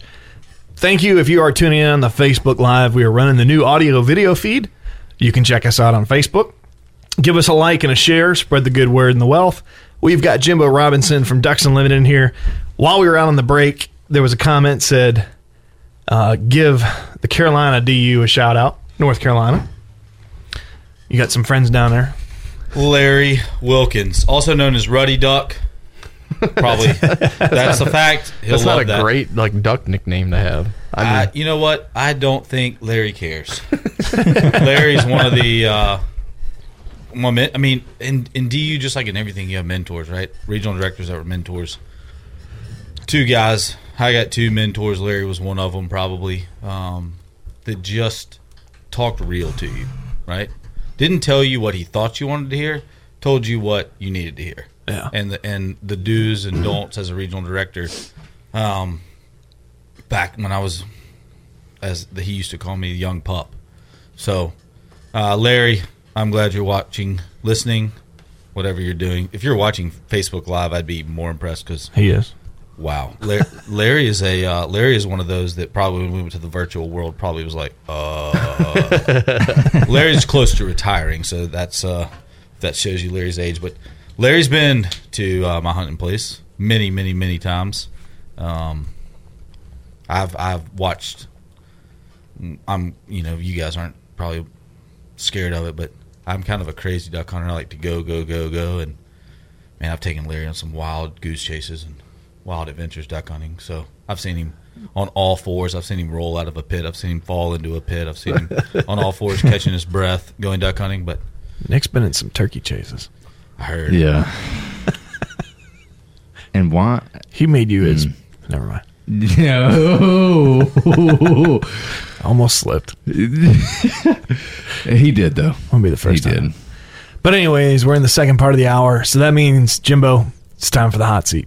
Absolutely. We'd cue the sound bite, but Nick doesn't get paid enough to do that. So, so anyways, Jimbo, go back many years. Yep. How old are you? Thirty five. Man, I thought you were older. You shut up. I had one teed up. I had one teed up. Okay, so anyways, go back several years. What got you into the outdoors? family. My grandfather's 80 years old, and my dad. Um, so it, duck hunting is a way of life in our family. Um, we talk about Thanksgiving. Um, we don't talk about where we're doing Thanksgiving. It's how many people are coming because everybody's going to the duck club. Uh, when I met my wife, I joked with her. I said, "Well, uh, we're, you know, I, I spend Thanksgiving at the duck club, and I leave on the 25th." I was, this is when I was dumber and younger. Then when you say things, you're like, "I duck hunt all the time. Every weekend I'm gone." You know, and if you want to know me during duck season, you'll have to come to the duck club. Well, that's not all true, um, but our family um, that's what I guess I don't- not bonds us, but that's a family tie. It was a pretty strong value. Um, four generations of duck hunting to this day, and uh, during duck season, you can find three generations if I'm there without my son. Four generations if my son's there. Duck hunting together. Wow, Um, That's cool. in our duck club is my grandfather, my dad, my brother, uh, my my younger older brother, as I like to say, and then my youngest brother Jack, um, and then my uncle Will and his two boys, and I don't know if I've said them all, but it's a lot of family, and it's all family. And then we have one group of guys in the duck club that are like family. Uh, we call them the Burdettis, and I mean they might as well be family. We've taught what was passed to me, I've passed to them. Um, they're probably the same age difference between me and my uncle Will, and um, and my dad is I am to them, and so hunting in our family is just a way of life. Duck hunting is a way of life. My grandfather thinks about it 365 days a year. That's not a that's no elaboration, no lie. He when my phone rings uh, nowadays, my wife laughs and says, "I bet it's Dubba." I mean, he calls me um, to discuss anything from what are we going to do this season to you know what's the prep work we got to do to get ready for this year and and how's what what are you hearing um, through some of your contacts about duck season i mean he just it's what he does so to turn that into a job right um, is something that is i'm very fortunate because sharing waterfowl hunting with the next generation like my grandfather and my father did to me is something I'm very passionate about. And and you said it earlier, family events and, and the next and the future conservationists, the young kids that come to DU events, that's what drives me. That's what wakes me up every morning, just like it was shared to me. Awesome. Um, so when you're not duck hunting Yep. during the off season, what's your second favorite outdoor activity? Probably playing golf. Okay, that's a new one. What what about it that that takes you out there? challenge. Played football in college at Wofford, Go Terriers, um, and competitive drive, probably. Um, I find nothing relaxing about golfing, so I'm fascinated. I, I got really big into golfing, golfing for a, for a long So time. It was one of my favorite things. And what I liked about it was you're competing against yourself. absolutely. Every time you're out there, it's against yourself. I mean, it's against buddies and stuff too, but I mean, if it's a course you played before, you're playing against yourself. well, I've cussed myself out, man. And it's one of the few sports that they have no problem with you drinking during. That's Didn't true. know if I could say that on no. Um, I don't- something about like obviously all hunting, right? When hunting season comes, like I like to say, I winterize my golf clubs, like so you know, August first, right? So it's for me, golf season is, or you know, when I enjoy playing golf, it's probably a short time frame. Sure. I'm not a year round golfer. Somebody calls and says, "Hey man, we got to scramble. You come play." I show up. I'm, I mean, I'm terrible. the shot goes on the club and then off the shotgun. Right. Yeah. So, uh, but I don't know, man. There's something about golf that has just always. I mean, the physics of. I guess the physics of hitting the white ball and making it in a hole. I don't know. It's a the challenge. Probably. I'm a very competitive person, and so I think the challenge of it, um, and it's something you can do for the rest of your life. Right. You can until. I mean, you can always play golf and and the probably the social aspect of it is a lot like duck hunting. Um, you can sit around and talk while you play. I mean especially now i mean people have jam boxes on their golf carts. I mean Yeah. it's i mean people are listening to music while playing. I mean it's it's evolved evolved and morphed like every sport has but i don't know man. Outside of hunting season i love to deer hunt. I love to turkey hunt. Um, got to take my son this year on his first turkey hunt and my neighbor while we were all quarantining together. We quarantined in a four by four pop up house blind, and the no lie, the turkey gods literally blessed us with a beautiful gobbler at 25 yards. That Wow. my neighbor did the old pull the trigger, um, Nick. You know that one, where but he did load his gun. Um, we had a bad shell his first turkey hunt, uh, my son's first turkey hunt, his son's first turkey hunt. So we had to do the old hey on the count of three, you duck, and I'm gonna, you know, literally lay on your back and try to shoot this turkey for the boys. And man, I didn't. We turkey hunted one other time after that because I'm one of those turkey hunters. The same with deer hunting. When I'm blessed with one bird, I'm pretty much good. Like Nick, are you following this? That's how you're supposed to do it. You're talking to me like I had a choice in this. That dude, like, I had no choice. He was gonna. He was gonna get it. You needed some like Barry White playing in the background during that turkey hunt. But uh, you know, turkey hunting is. We have a small farm in Brownsville that we turkey hunt, 158 acres, and and uh, you know, there's I let a couple guys go out there and hunt. So this year we killed one like second week of the season, and I went back one other time because my son was dying to go back. He wanted to sit on a tree, didn't want to sit in a blind. Nice. um, which was you know the whole that whole turkey hunt that could be I, mean, I could talk about that for two hours because we went marching through those woods sounded like a bunch of elephants coming down and we had every snack and fruit snacks and Nico cookies I mean I probably mispronounced that somebody's probably going to say that's not how you say it but um, they uh, you know the snacks and the water bottles and I think somebody may have even used the bathroom and a water bottle in there because I wouldn't let anybody out of the blind. But I mean, it's it just the whole thing, and the boys yelling "Can't stop the flop," which was a joke we heard on a.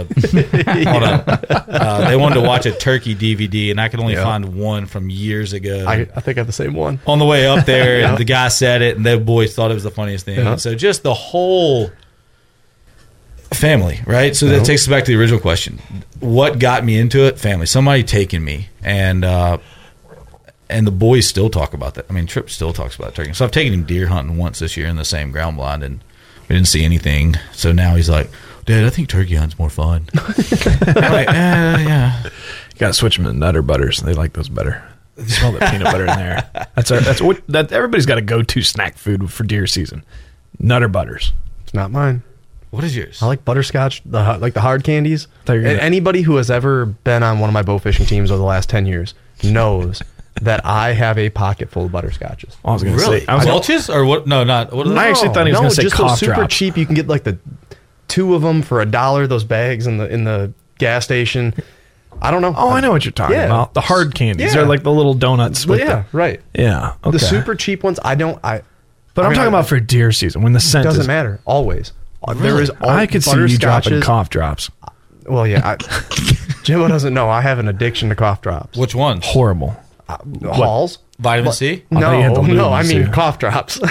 Like the real ones? yeah. Well, I think vitamin the defense vitamin C. Yeah. So Dude. No, those taste good. But That's here's what the I'm talking kicker: About. Matt can't take a cough drop. Yeah. And within 30 seconds, he has to sneeze. It's the weirdest thing. Go What ahead, you're t- addicted take a to. cough drop.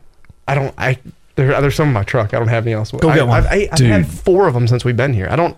Trust me, we can handle this without you. Go get one. The, we got the- we got this. The breeze ones are good. Yeah, but those aren't the ones. That- that- so Look. when we so uh, North Dakota, we talked about this earlier.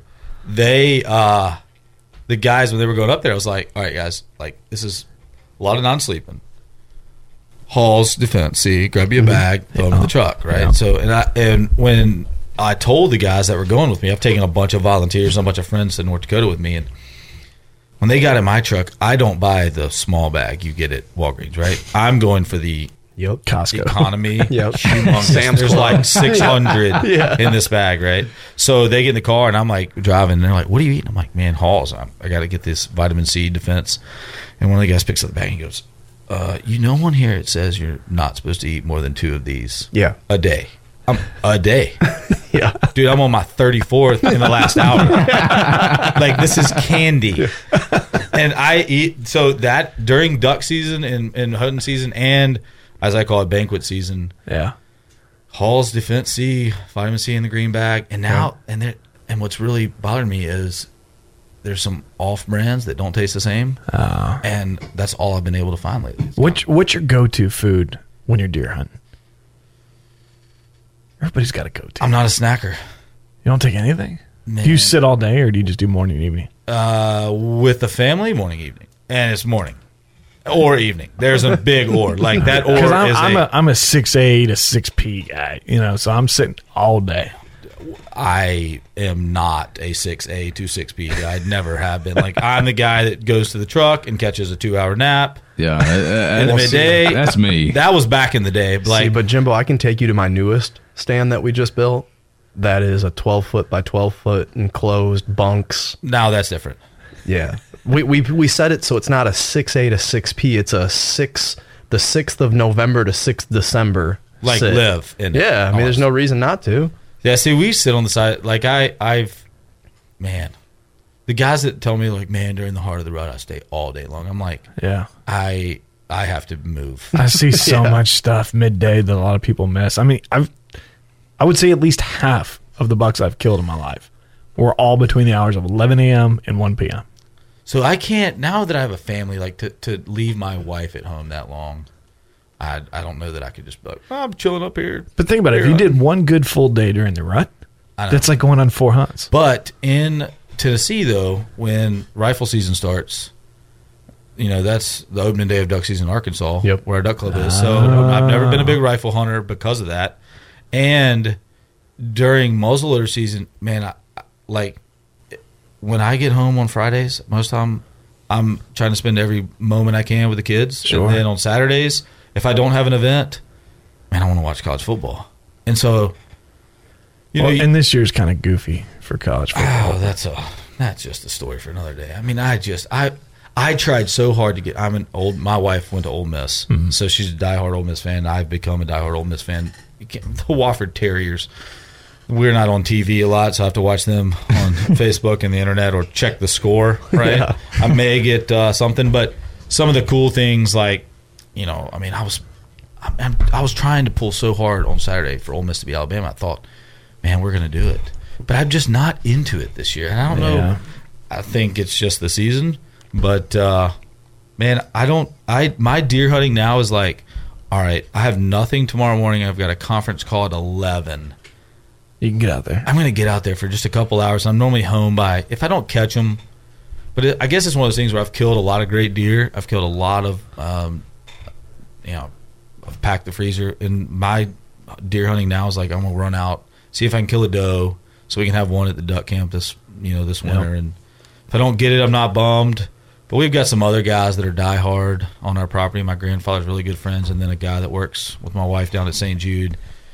And man, I get more excited. I probably will change when Trip really gets into um, deer hunting, but I get more excited about watching their success. Mm-hmm. Right, watching them send me the photo of the buck that they killed on our farm.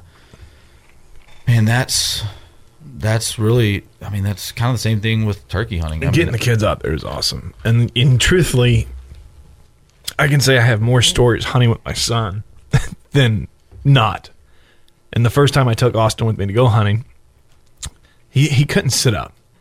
He, he just didn't have, you know. So we were like, okay, we're going to change the tactic. We're going to tip the blind up and we're going to lay down. So that way you can lay down if you want to look at your tablet, which I really didn't want to do, but he did anyways. And at one point, he crawled on my back so he could see what I could see. And he fell asleep and starts snoring in my ear.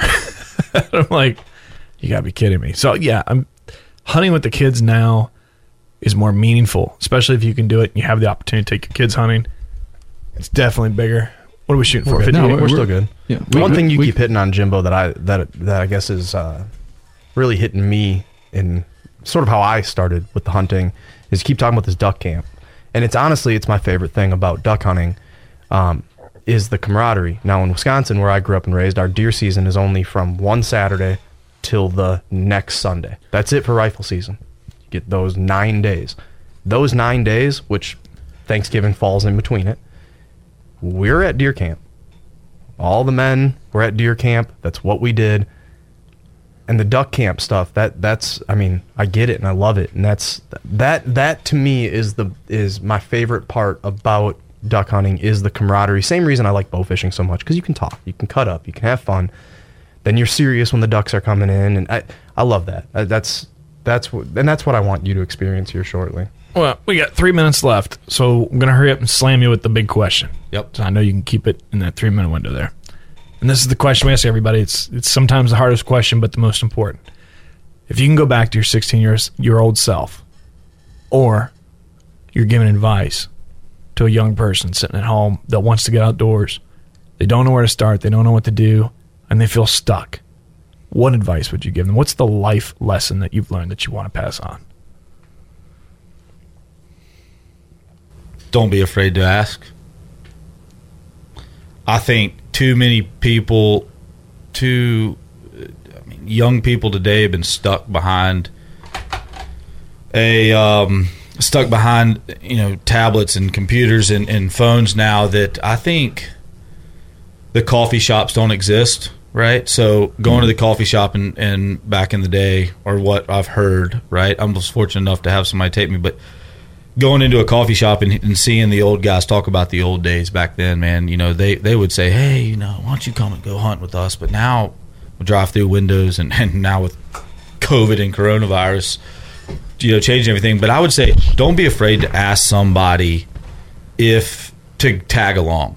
If you are that it, at 16 i wish i would ask more questions and probably been more inquisitive to other guys that i met through my grandfather and my dad um, about different things but don't be afraid to ask because i think if somebody came up to me at a du banquet 16 year old kid and said hey dad mom dropped me off at this banquet I just wanted to be here because I love the outdoors. I don't know anybody. I'd say, man, let's go hunting this year. And I think the advice would be is people, you know, see what they see on what they think is reality or what people put out there as reality on social media is not always reality. And I think that don't be afraid to ask somebody or ask questions or you know, just mention that you are interested in hunting and and because people are still connected. And I and I wish that more people would ask because it's it's a tough world either way all the way around, right? It's it's duck hunting is hard to get into, but if people would ask and, and show their passion for it, there's people out there that we can get them connected with. Awesome. Well, Jimbo, we certainly appreciate you having up uh, having you up here in the studio tonight. It's a true pleasure and an honor.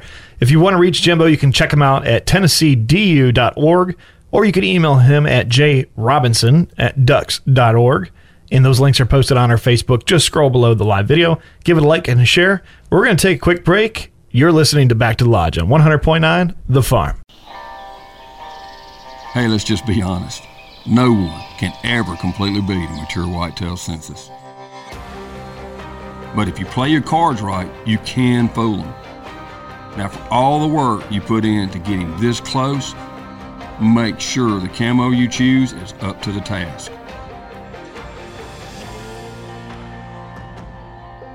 Mossy Oak, made for moments like this. Icey-Tek now has tumblers and apparel. Check out iceytek.com or visit the Hardware House in Huntington, Bennett's Hardware of McKenzie, or Rev Power Sports in Jackson to find all your Icey-Tek coolers and accessories. Icey-Tek, the classic roto molded cooler that started an entire industry. 100% veteran owned and operated. Icey-Tek, USA. 100.9 The Farm, and we are back to the lodge. So joining us for the final hour of shenanigans will be the one and only Jimbo Robinson from Ducks Unlimited. So now you get to have fun with us. You're out of the hot seat. Nice. Yeah. So Jimbo was learning during the break, and obviously we we have to mute the music on our live stream, uh, but you can listen on backtolodge.com and catch all the tunes that we play. However, there was an Amber Alert during the last break, and we did add that in there. Um, never hurts to help, and uh, we hope those children are returned safely. But during that break, Jimbo was learning Nick's Sesame Street talent. did you catch the VP debate? No, I, No, I, I did not watch. I didn't get to. Uh, You didn't miss much, oh, but it would have helped. I know. It would have helped. I know. I know. Well, our local spot didn't do like bingo for that one, like they did for the other one. Oh, maybe we should Oh, they say- call didn't? him out. No, Oh, Well, you know what? It's really kind of hard to find sayings. it wouldn't have worked the same. Yeah, it wouldn't the, have the worked sayings, the, the, same. Absolutely quotes. would not have. No, Yeah. Definitely would have worked. I mean, somebody would have had like coverall if it wouldn't have said like fly on the head. Yeah, it wouldn't have been, would, wouldn't have been the same. You would have definitely won that. Yeah. But Matt won the, the lo- local uh, restaurant here had a uh, bingo night for the presidential debate, and Matt played, and he won. Show did. So you had to catch certain sayings, certain quotes, and Got me ten of the best wings that you can find in West Tennessee. absolutely. one hundred percent. Which flavor did you get, by the way? Uh, it's that what what's one we like right now? The Parmesan. Parmesan heat. Parmesan heat. Yeah, We that one. we do y'all go and share them? yeah. Well, not share, but We actually had some just Wow. before the show. yeah. Yeah. like which ones do we like? Well, it's new. Yeah, It's new. I don't. Think All so you can't. I, I I'm I'm from Memphis, so name other place. Mike stand. The stand. mic stand. We actually go up there after the show. Yep. You're welcome to join us and Yeah. grab some wings.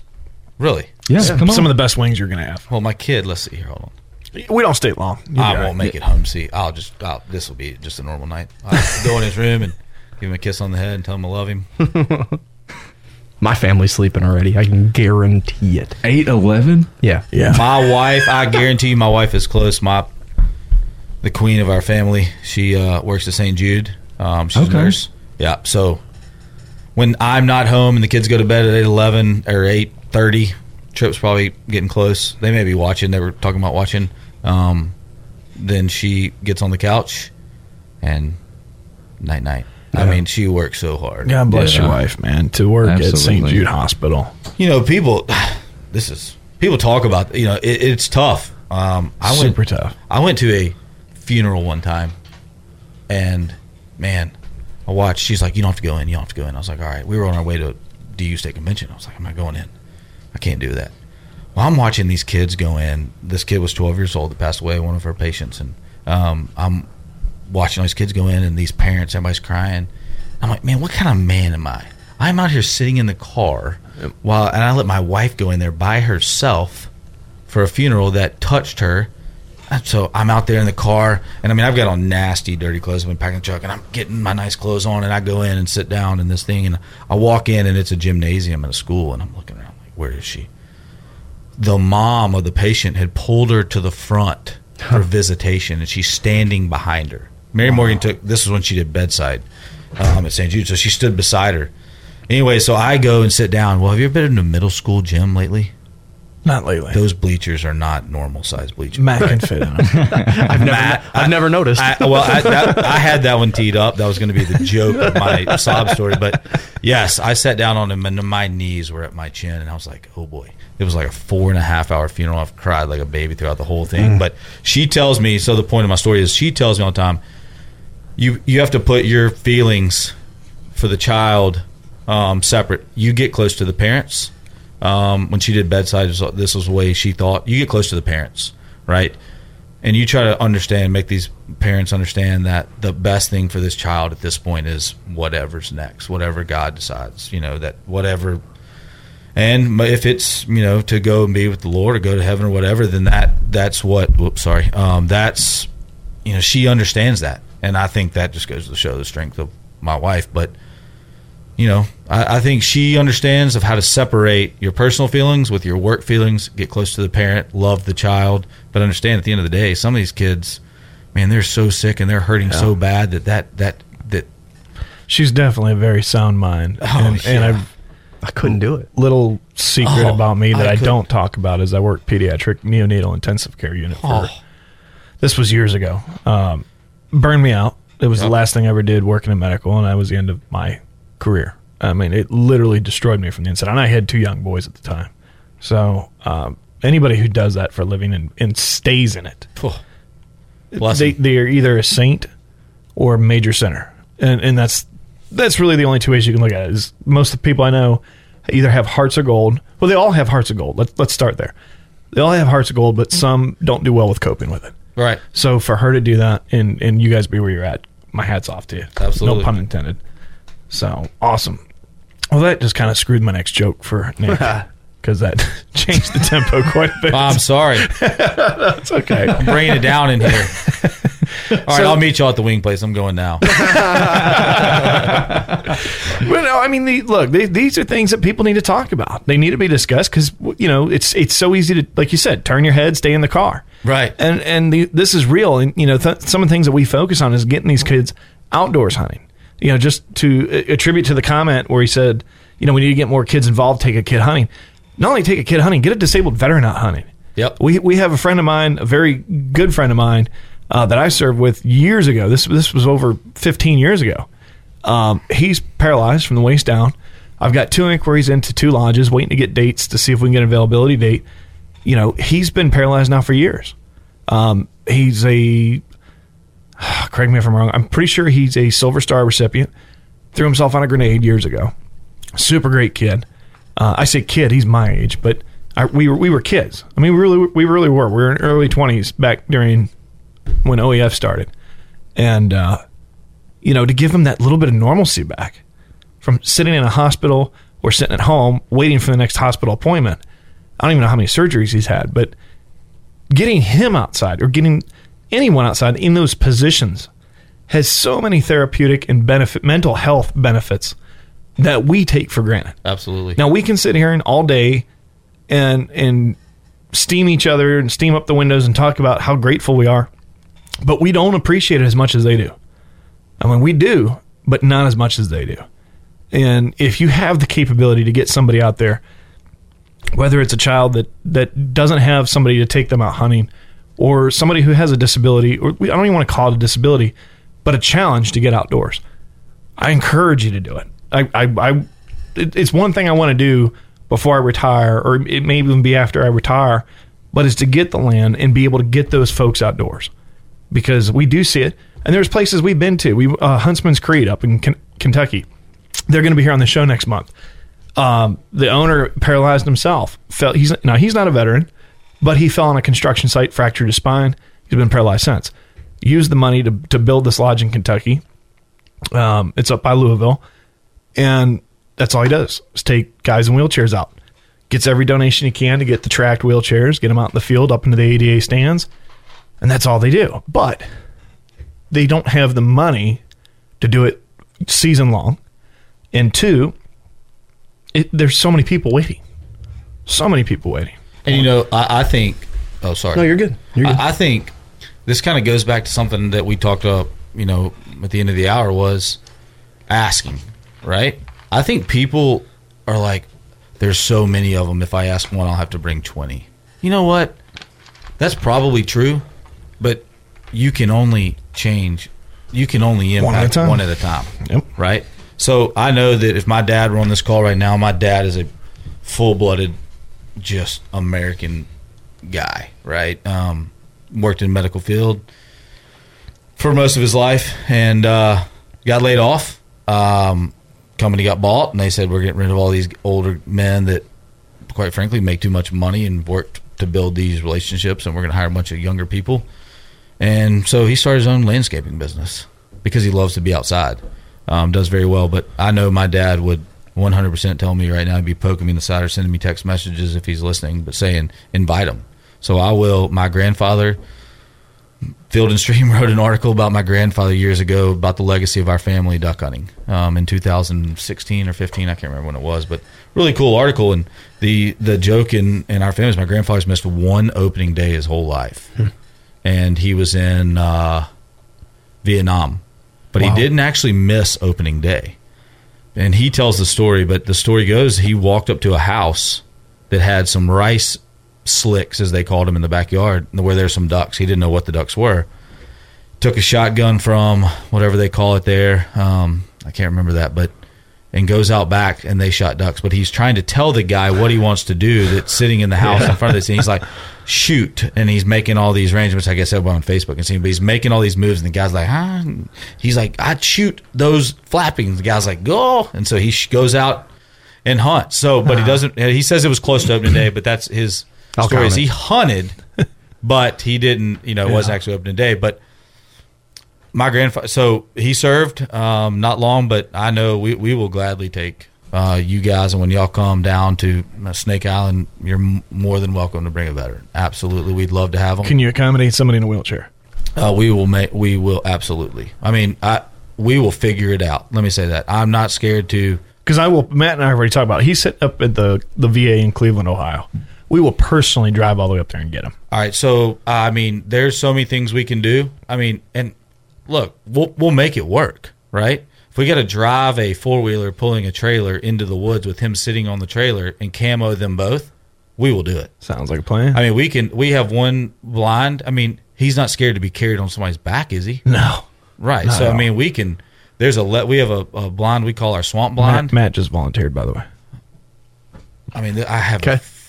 I mean, I, I Look, end of the day, it's about changing these lives. Oh, absolutely. And that's what I want I- to I jump don't in. care. I want to jump in earlier and say this is whether it's children or the, these disabled veterans or shoot, just someone who's down on their luck.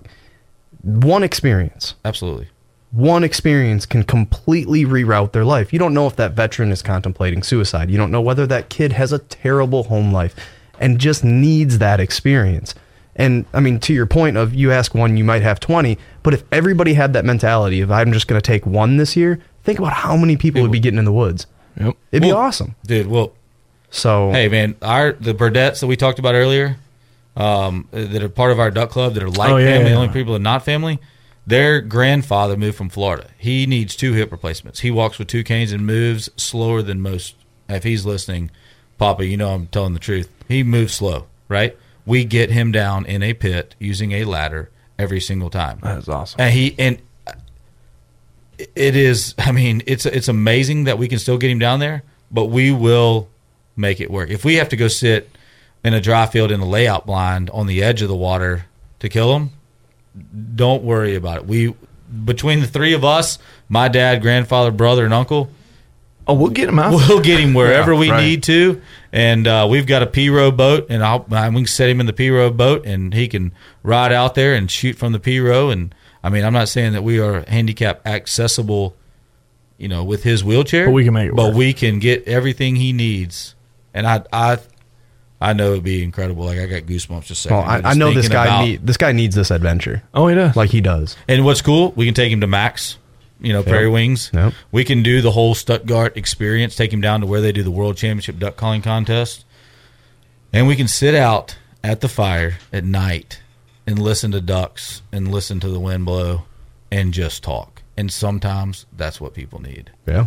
Uh, that's awesome. Uh, So I, I'm I'm in for one, but it's up to y'all to get them there and let's figure out a date. that, that's the easiest part. Yeah.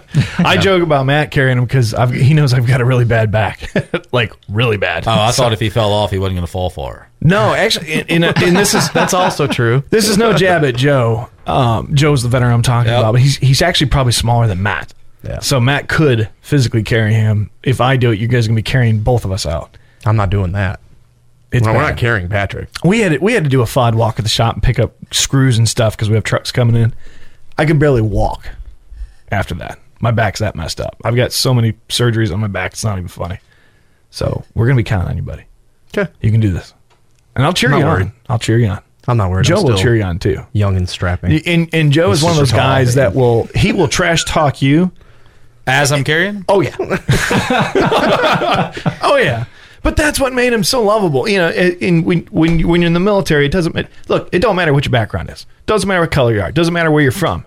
Nobody. I mean, it does a little bit. We do pick on each other where we're from, but it's all in fun. But Joe can lay it down just as good as anybody else, if not better. And he, he may never duck. I don't know if he's ever duck hunted. I know he's deer hunted, but he may never duck hunt in his life. But he'll still talk trash. He'll keep like you just be like one of the guys, and and wait. this would be great. This would be great. So if we can if we can pull that off, you give us the dates and we'll make the rest happen. You give me the dates, and we'll make it work. Let's think. I've got January probably. January is probably the oh, best. Oh, that'd be like him leaving winter for summer. we hunt and it's negative twenty up there that time Oh. of year. so it'd be like yeah. The coming down guys that come, the guys that used to come down, all the regional directors that like Scott Anderson, Chris Anderson, guys from Minnesota and Wisconsin, they come down here. I'm like, dude, you got unbreathable waders. Yeah. Like, and they look at me and I look like you know I'm going. I think you were talking about earlier deer hunting. Like I got on five layers. Y'all talked about three. I wear five. Like I don't want to be cold, and they're like, dude, it's not that cold. I'm like, it's freezing. I'm trying to tag him right now on the Facebook You Live. shouldn't. You should. What you should have done. Did you do it? just now. What you should have done is you should have just told him, "Hey, listen to the last hour Well, he can't. of the podcast when it comes out on Friday." Right. So for right now, he'll just be able to be like, "What the hell are you guys talking about?" I mean, they're these guys. Yeah, Joe. Joe, uh, I don't know a lot about. I haven't dealt in the whole veteran world yet um, with hunting and stuff, but I know there's some guys. Joe Walker in South Carolina went to Wofford, and uh, I met him, and um, but he does a lot with veterans in South Carolina and Columbia. Um, he was a Army Ranger, I think, pretty sure, um, but he gives to veterans nonstop there, and I see him being recognized for it. And uh, he owns a bunch of Marco's pizzas and a bunch of cool things. And he gives a lot of money back to the veterans. Yeah. And every time I see him, and he talks about what you're saying, just help one. One. Yep. and there's so much work to be done. Um, and there's a lot of great nonprofits. Unfortunately, um, and same with DU, it's always about fundraising. Yep. And with all these nonprofits, uh, the the unfortunate side is not only is their medical expenses so high. Yes, the military and the VA covers so much, but only to a limit, and then it's on you. And then you take the nonprofit side of it. Look, uh, those motorized tracked wheelchairs are not cheap. not, I mean, they're some of them cost as much as a house. Yep. I mean, so if if a good lodge that helps disabled veterans has two, they're killing it. And I mean, you're talking two. That's it. So you know, to, to be able to give every, even if you were able to give every amputee or every paraplegic from the military one trip in their life, with today's numbers, my guess is it would take years to get everybody out once, if you're lucky. That's how bad it is, and there's a lot of work to be done. So this is you know one step, one person, and it, it's a world of difference. So it, it's also whatever it takes mindset to make that happen. Then look, there's a lot of people that want to take guys out, but they can't. You know, they I've got this property, but they they never set it up for a blind. You know, then or they. I, this is not a stab at anybody. I'm not even going to say who it was, but they took somebody to a tree stand and thought, well, I could carry them up there. Hmm. that doesn't work. You know, maybe it sounded good in theory, but you also have to consider that person's safety too, and, and safety first. I mean, they've already been through hell. We don't need to risk another chance. You know, something else going wrong. So safety is always paramount. But I mean, So let me let me ask you. I'm going to put you on the hot seat for a second. So there's a lot of things about DU. People ask me all the time the, the tough questions, like the rumors. Right? Hear the rumors about DU. Go through them all the time. Answer the rumors. So you hear a lot about Wounded Warrior projects and a lot about the hunting projects, and, and it's and and we I got a guy asked me about this uh, probably two years ago, and he's like, "Don't these guys don't they don't make their selection process they don't do it the right way." It's like, well, I I don't know that. What uh, how what selecting a veteran? How do they go through a process? Uh oh, That's a hard question. I'm not. I'm, I mean, I'm asking. I mean, more of. I don't care. I, I don't. It doesn't matter to Sure. me. I'm just wondering, like, how what what is if somebody wanted to take a veteran? I guess this is. Let me rephrase my question. If somebody wanted to take one, but they don't want to go through the politics. Sure. Of it, how do they do it? Well, the simple answer is, uh, and I'm going to speak generally. It's the safest way to do this. Okay. Every veteran, whether they deployed or didn't deploy, is rated with a disability if they have a disability. That letter, which is a formal letterhead from the Department of Veterans Affairs, is a letterhead that they have. They have to have it. They can go into ebenefits.gov uh, .gov at any time and print that letter off, and it tells the percentage of their disability. Um, not necessarily always what for. I don't think they do that anymore. It's just the percentage. No, I agree. It's just the number, And- and It's whether or not number. they're permanent in total. Or, yeah, The second thing you have to look at is, and, and this is no judgment on anyone, okay? You can be a disabled veteran, but be able to physically function. Okay, disabled disabled veteran doesn't necessarily mean that they're physically disabled. They could have a mental disability. They could have internal injuries. They could have everything all the way even. I know it sounds silly, but all the way down to sleep apnea. And I'm not going to judge those people. That's not my place. But you have to kind of say, look, is this person physically disabled by looking at them? Because if they're not, look, they can get outdoors. They can, if they can walk, they can get outdoors. I'm not saying there's exceptions because there's always an exception. But the guys that cannot walk, they have the hardest time getting outdoors. Not because they can't do it. Look, they can find a place, ride a trail. I know people who've been on wheelchairs and got you know all terrain tires and went down trails, and they hunted that way, and then call somebody to help retrieve their animal. But then there's the whole degree of their safety. Can they safely go beyond that to hunt? Fishing is obviously another challenge. Getting them from a dock to a boat is extremely hard sometimes. If you don't have a big crew, or you or the boat's too low from the dock, or you're trying to launch. It's very hard to get people in boats sometimes. Um, there's people that have jib cranes that can help move people. You know, there's so many different opportunities to do. Regulation is what puts the stop on most of that. For example, jib cranes. OSHA says you cannot use a jib crane to raise or lower people. So that put a stop on a lot of charters up in the Great Lakes that used to use those jib cranes to put a wheelchair in a boat. You can't do that, not with the person in it.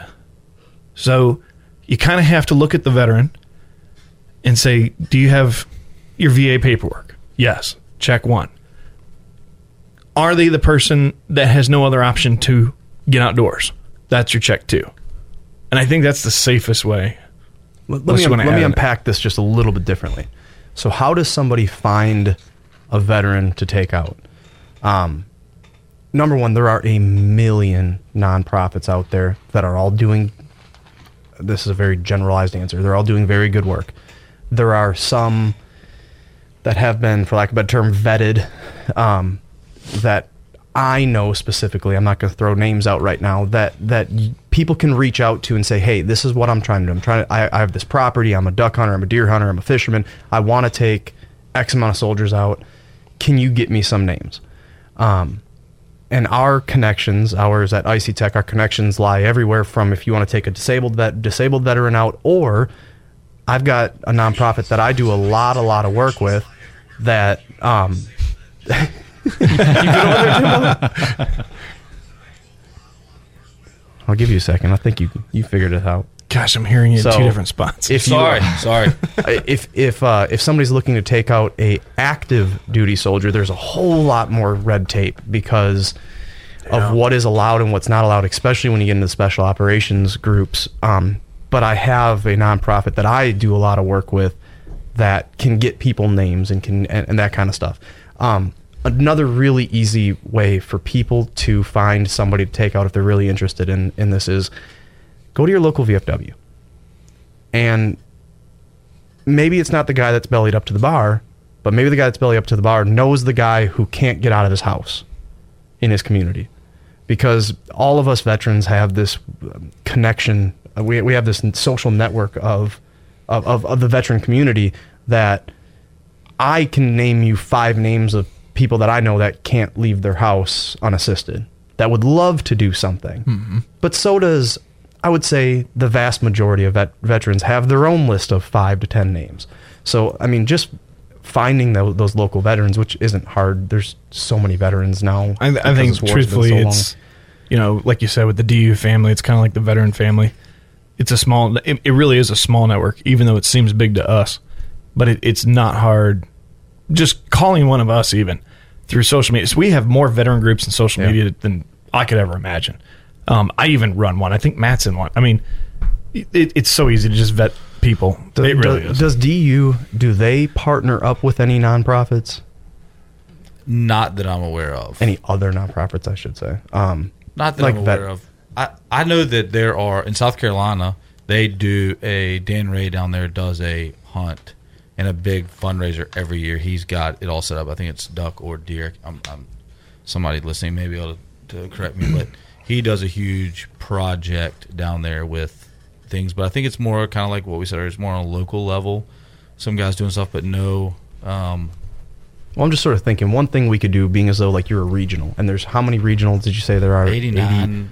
So every one of those 89 individuals have 50 veteran nonprofits in their area, if Right. not more.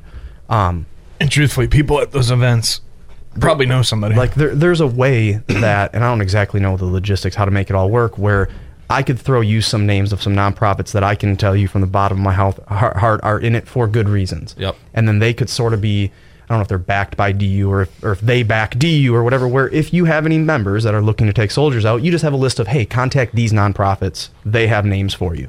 And then so and so in South, you know, South Carolina has. Yeah, and that's man, that's that's kind of where my you kind of Just sort of vetted sources, you know what I mean? You you hit on uh, Patrick laid the groundwork, and you hit on the things. That's exactly kind of what I was thinking. Like I know on some of the on the old state DU pages, like they would say, you know, um, this is a great outfitter in Right. Arkansas, right? So that would kind of be you know some cool things, and maybe maybe Tennessee DU we could we could do something on uh, on our Facebook page. Yeah, um, just a next quick summer. links or something. Yeah, something link. of- Hey, if anybody is ever interested in this, this is who. Yep. This is the the person to uh, contact. I, you know something something easy like that. I think it's great. And, you know, like Matt was saying, there's so many nonprofits, but there's so few that are reachable. Right. And, you know, it, it's easy for a nonprofit to come on the show. And I'm not talking about DU. Talking about a nonprofit that gets people out hunting. Like that's all they do. And get them on the show and say, hey, we take guys hunting. We take gals fishing. We do, we do, we do, we do. The hard part is the veteran finding that group because they don't know what to search for and and you may not know this, but veterans getting out today still don't know what to do. They know they got injuries. They don't even know what to do.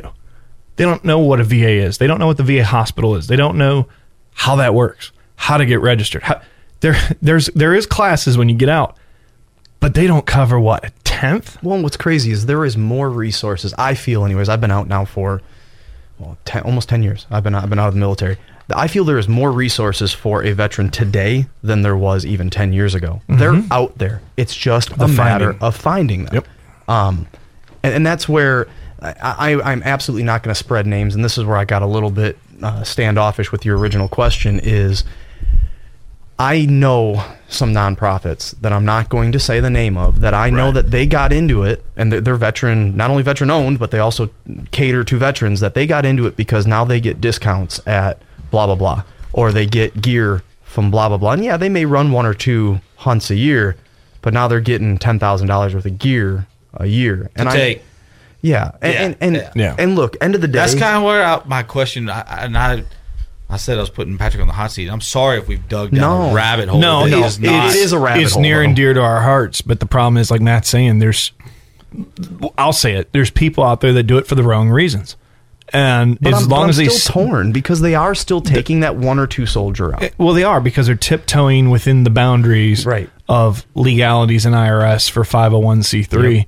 And there's nothing you can do. It's it's kind of like when your local politician says, "I'm going against the grain, and we're gonna do something that affects your front yard." It doesn't mean it's illegal. It's just bad politics. Right. And that's kind of what we deal with in the veteran community. And the, the sad part is there's more of those than there are good ones. And there's Abs- Hands down. And there's people out there. There are people out there across the board. Sure. Like there are people that come and say, "I want to be a DU volunteer," mm-hmm. And they're not coming because they're passionate outdoors. Right. They're coming to build their brand, their book of business. Yep. And you know what? At the end of the day, like you said earlier, they're helping us, and I'm not gonna ever turn anybody away. But when you know everything this guy does is about me, me, me, you know what am I getting? I sit there and I struggle with, golly, again. I mean, you know, it's it's it's. I'm never going to turn a volunteer away. Every volunteer is very important to me and DU, but at the same time, sometimes I know, man, this guy is not in it for the right reasons, and a distraction, kind of like Yeah. what you're saying. There mm-hmm. are there there, and there are nonprofits that are distractions to the ones that are doing the right thing, Yep. and they're not doing it in a negative way, and they're they're helping somebody. But if and this is such a broad thing if if all of these would just join almost join up and say hey look let's put all of our resources into this we can we can help What a 50 difference it would a make. year instead of you know but eh, you know There, there's a local one here that I will introduce you to. We'll have them on soon. Um, Yeah. but I've been with them for eight years now. I'm telling you. I mean, they're, they're the real deal. They are. They're the real deal. But He probably knows them You probably do. Special ops excursions. I don't know if you've. yeah they they uh, absolutely yes they I'm sure he came does. to the Dyersburg event last year and we gave him the stage i never Those are my people. give anybody the stage ever Those are my people. Yeah, Those are great people. Oh, and he was awesome. They they came and set up at our Dyersburg event last year um, in December. We gave him some cool DU swag, and, and he got up on stage and gave a presentation. That man, when you talk about our party, you ever seen three hundred people put their beer down? No. When he started talking and showing things, dude, people. I mean, it was dead quiet. Well, and they're a super unique one because they aren't catering to the disabled or to the veteran. They are they are catered to the current active special operator, and uh, I mean, it's I've been with them for eight years. I run their bow fishing stuff is what I run for them, but man, they're they're good people with the right heart heart pushing it in the right direction, and through them, and then through our other avenues, they're a name that absolutely needs to get out there. Um, And, that's coming soon. That's, coming, the next soon. few weeks. Yep. Those guys, yeah. Scott's. But more than that, I mean, to to your testament, you know, just like with Icey-Tek, I think one of the reasons we've been as successful as, as we have been is, I mean, we are a for-profit company, but we operate very much so like a nonprofit company. Um, and that's, that sounds good, but explain that. So, okay, perfect example, right? You give and, back. and, and this is the devil's advocate of it. Goodwill. Yep. Everybody goes, oh, they're a horrible nonprofit. They don't. Okay. If Goodwill was for profit and not a nonprofit, would you give them free stuff? Would you give them your clothes? Probably not. Okay. But they are providing clothes at affordable prices to underprivileged communities, which would never have an opportunity to get those clothes or whatever it is you donate. But because they go under the tax filing as nonprofit, people cringe. So is that fair? Or is it a double edged sword? So in our situation, our profits go to several NGOs, one of which helps Gold Star families, one is Special Operations Excursions, one is Task Force Dagger, another similar program getting veterans in active duty outdoors, and then we also help um, Navy Seal Navy Fund. SEAL Fund out of Cincinnati. So I don't take a salary.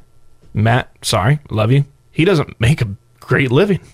He, he makes very little money. We don't get paid for the show. We don't. Get, I don't take a salary at work. We run it like a nonprofit. But if I called it a nonprofit, then we'd be scrutinized. Does that make sense? Yep. So, you know, like Matt said, our endorsements, the celebrities that we we've all had on the shows, they support Icey-Tek. We don't pay them. We never have. These are people who are just true diehard fans of what we do and what we stand for and the product itself. You've you've had the product. Absolutely. Great product. Um, we wouldn't have got behind it if we didn't feel that way. But all in all, I mean, even Nick, we spend our Wednesday nights up here. We don't get paid. Y'all buy him some wings. Yeah, I bought him wings tonight. Yeah. I, Oh, you I, had a I don't, steak. I haven't said this before, but thank you both. Were you a veteran too? No. He was Salvation Army. Gosh, so many jokes came to my head just then. But but thank you ah. both as veterans for your service. I know that it, it seems now that like it, it tragedy t- changes people's heads. I mean, after 9-11, I was in high school, but I remember you know everybody you saw in a uniform. It was you thanked them so much, and man, I, every opportunity I get to thank a veteran, I do because without you guys, we we wouldn't be Well, you know, enjoying these freedoms that we're sitting here doing. that's sometimes the hardest thing a veteran ever wants to hear is thank you for your service. It's it to, it actually became what 2008, 2009 it started to become kind of cliche. Right. It's actually, and then I it's started actually a joke in the military. Yeah, Now, it- well, so- well, no, while I was in, while Oh, we were yeah. deployed, if somebody would have swept up real nice or Thank you handed your you a water bottle, you would just thank them for their service. Hey, thank you for your service. it, it was a jab at each other. But now it is a weird. It's a, it's. I've been asked. How many times have you been asked? How many thousands of times, or have not asked, been said thank you for your service? Well, that's the thing. I finally stopped getting uncomfortable with it, and I just said, you know what? Because I didn't. Ha- my my career was not ex- you know exuberant or anything like that. But I would just tell people now, if they're a good person, I say thank you for being an American. We're serving for, because that is fewer than there are service members, and I I'm not that. ashamed to say that. I like that. Well, I think from a civilian standpoint, like even if you didn't see combat or anything like that, it's more of a thank you for giving your life to the to the But we don't To- feel that way. to probably or or even even the the chance of you going into that. and, and we can see that perception, You know? but that's definitely not. I mean, we there was a little bit of patriotism when we si- signed Sure. up, obviously, Yeah. but we signed up for many reasons. Many It's reasons. it's the elephant in the room that no veteran wants to talk about. Like, dude, I wanted to get away from a woman. Oh man, my, my reasons were definitely not patriotic. Not they weren't anti-patriotic. They just sure. They were my life wasn't headed in the right direction, and I needed something to turn it around. And I mean, by God, it turned it around. It for sure Yeah. did. But it's not a. I mean, it's not like a real good story of. I mean, even- I carried a flag into the No, recruiter's sure. office. You know, it, Even Rob O'Neill says in his speech, he goes, "I joined the Navy to get away from my ex girlfriend. No. She was from a small town in Montana, so that's why I joined. And the reason he joined the Navy was because the Marine Corps office was closed. so I mean, it was a paycheck, it was a degree, it was three hots and a cot, and hey, I'm going to defend my country. But we will probably agree to disagree on this topic because you guys are the backbone of it. But from a civilian standpoint, you signed up for something that I didn't. And you signed up to put your life on the line, possibly. And you said earlier, whether you've been deployed or not, when you're talking about, you know, veterans and that, I don't care. You still signed up to put your life on the line, and I did not. And I and I and and to me, that's honor. Uh, you know, that's uh, honor, not probably honorable, maybe. Uh, and I, I think, and I maybe it's. Um, I, let me just say, I have a lot of respect for you guys. How about that? Instead of thank you for your service, I respect you guys. Well, the respect's mutual. It Or you and beer. You kind of created you. the show. you kind of made this born out of something. It was an idea in the back of your mind that you just didn't know was coming out. Hey, Yeah. you have a big smile. Somebody, made, somebody, he's over here cheesing ear to ear. He's like,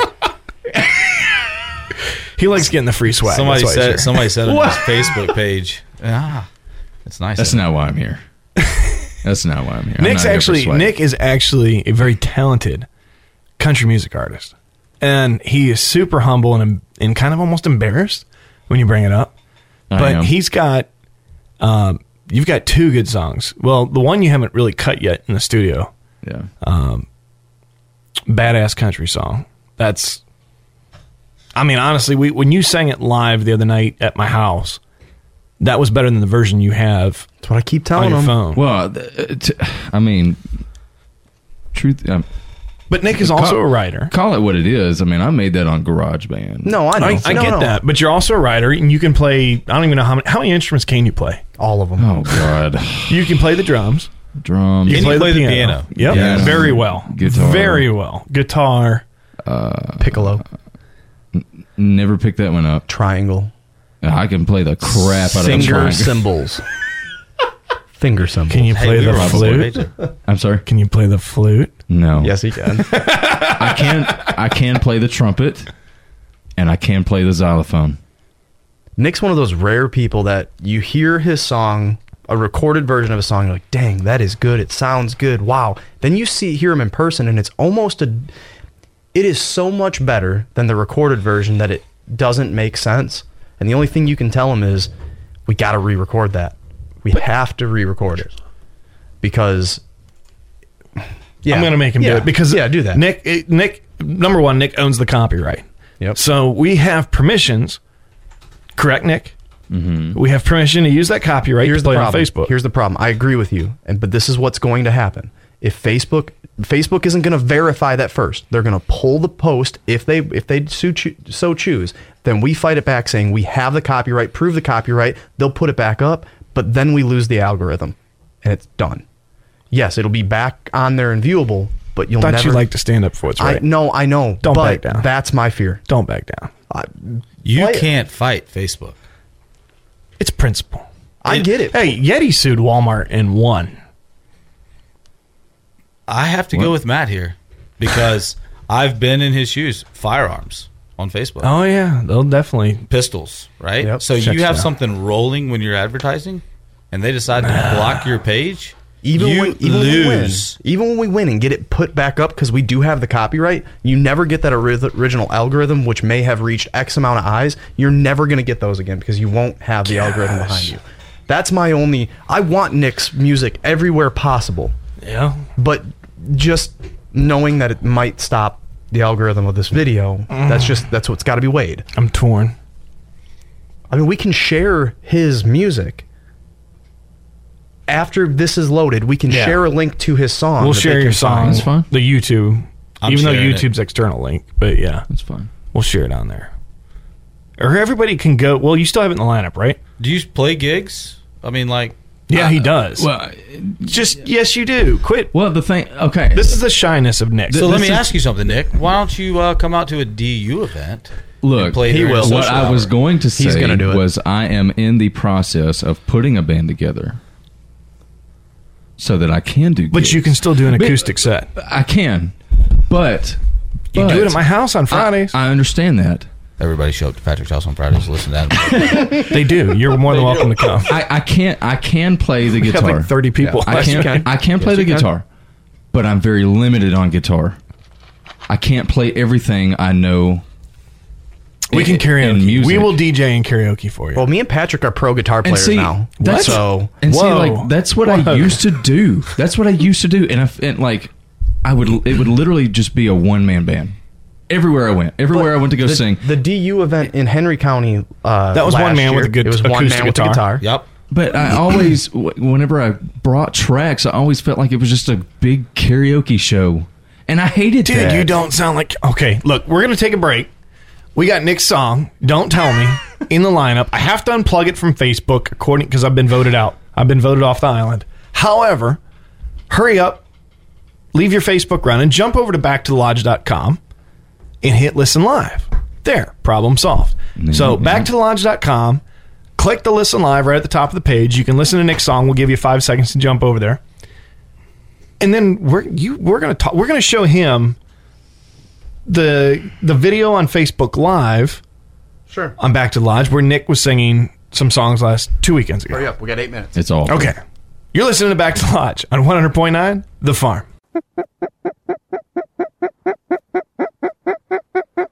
Get up. Woo! Look at there.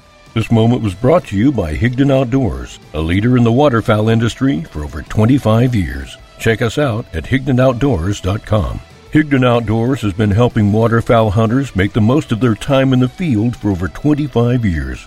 We are a family owned company and we're proud to serve duck and goose hunters just like you.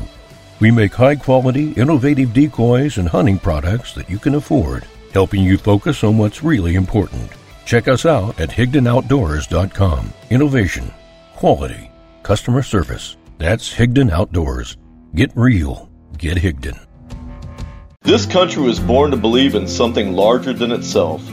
A belief that the citizens within it could accomplish anything. From defeating an empire to sending a man to the moon. We built cities, formed the land, and through this an original spirit was born.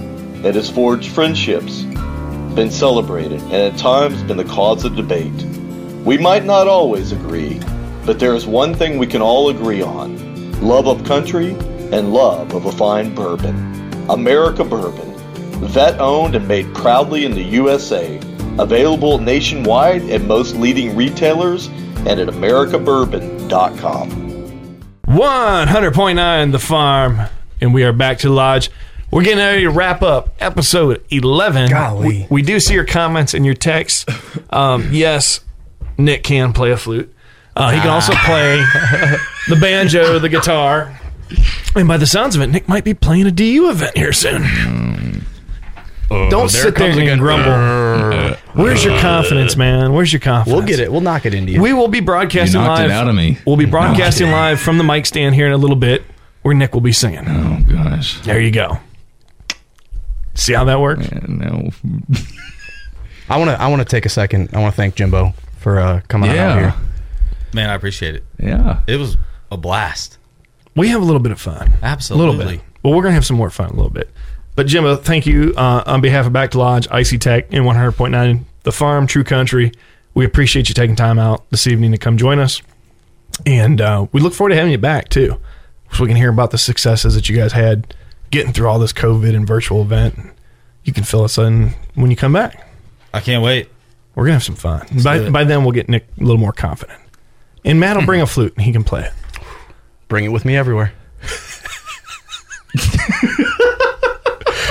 Until next week, oh. as always, ask yourself, what are you grateful for? Live from Huntingdon, Tennessee, I'm Patrick, I'm Matt. I'm Nick. And I'm Jimbo at DU. and we are back to Lodge. We'll see you next week. Stick around till then.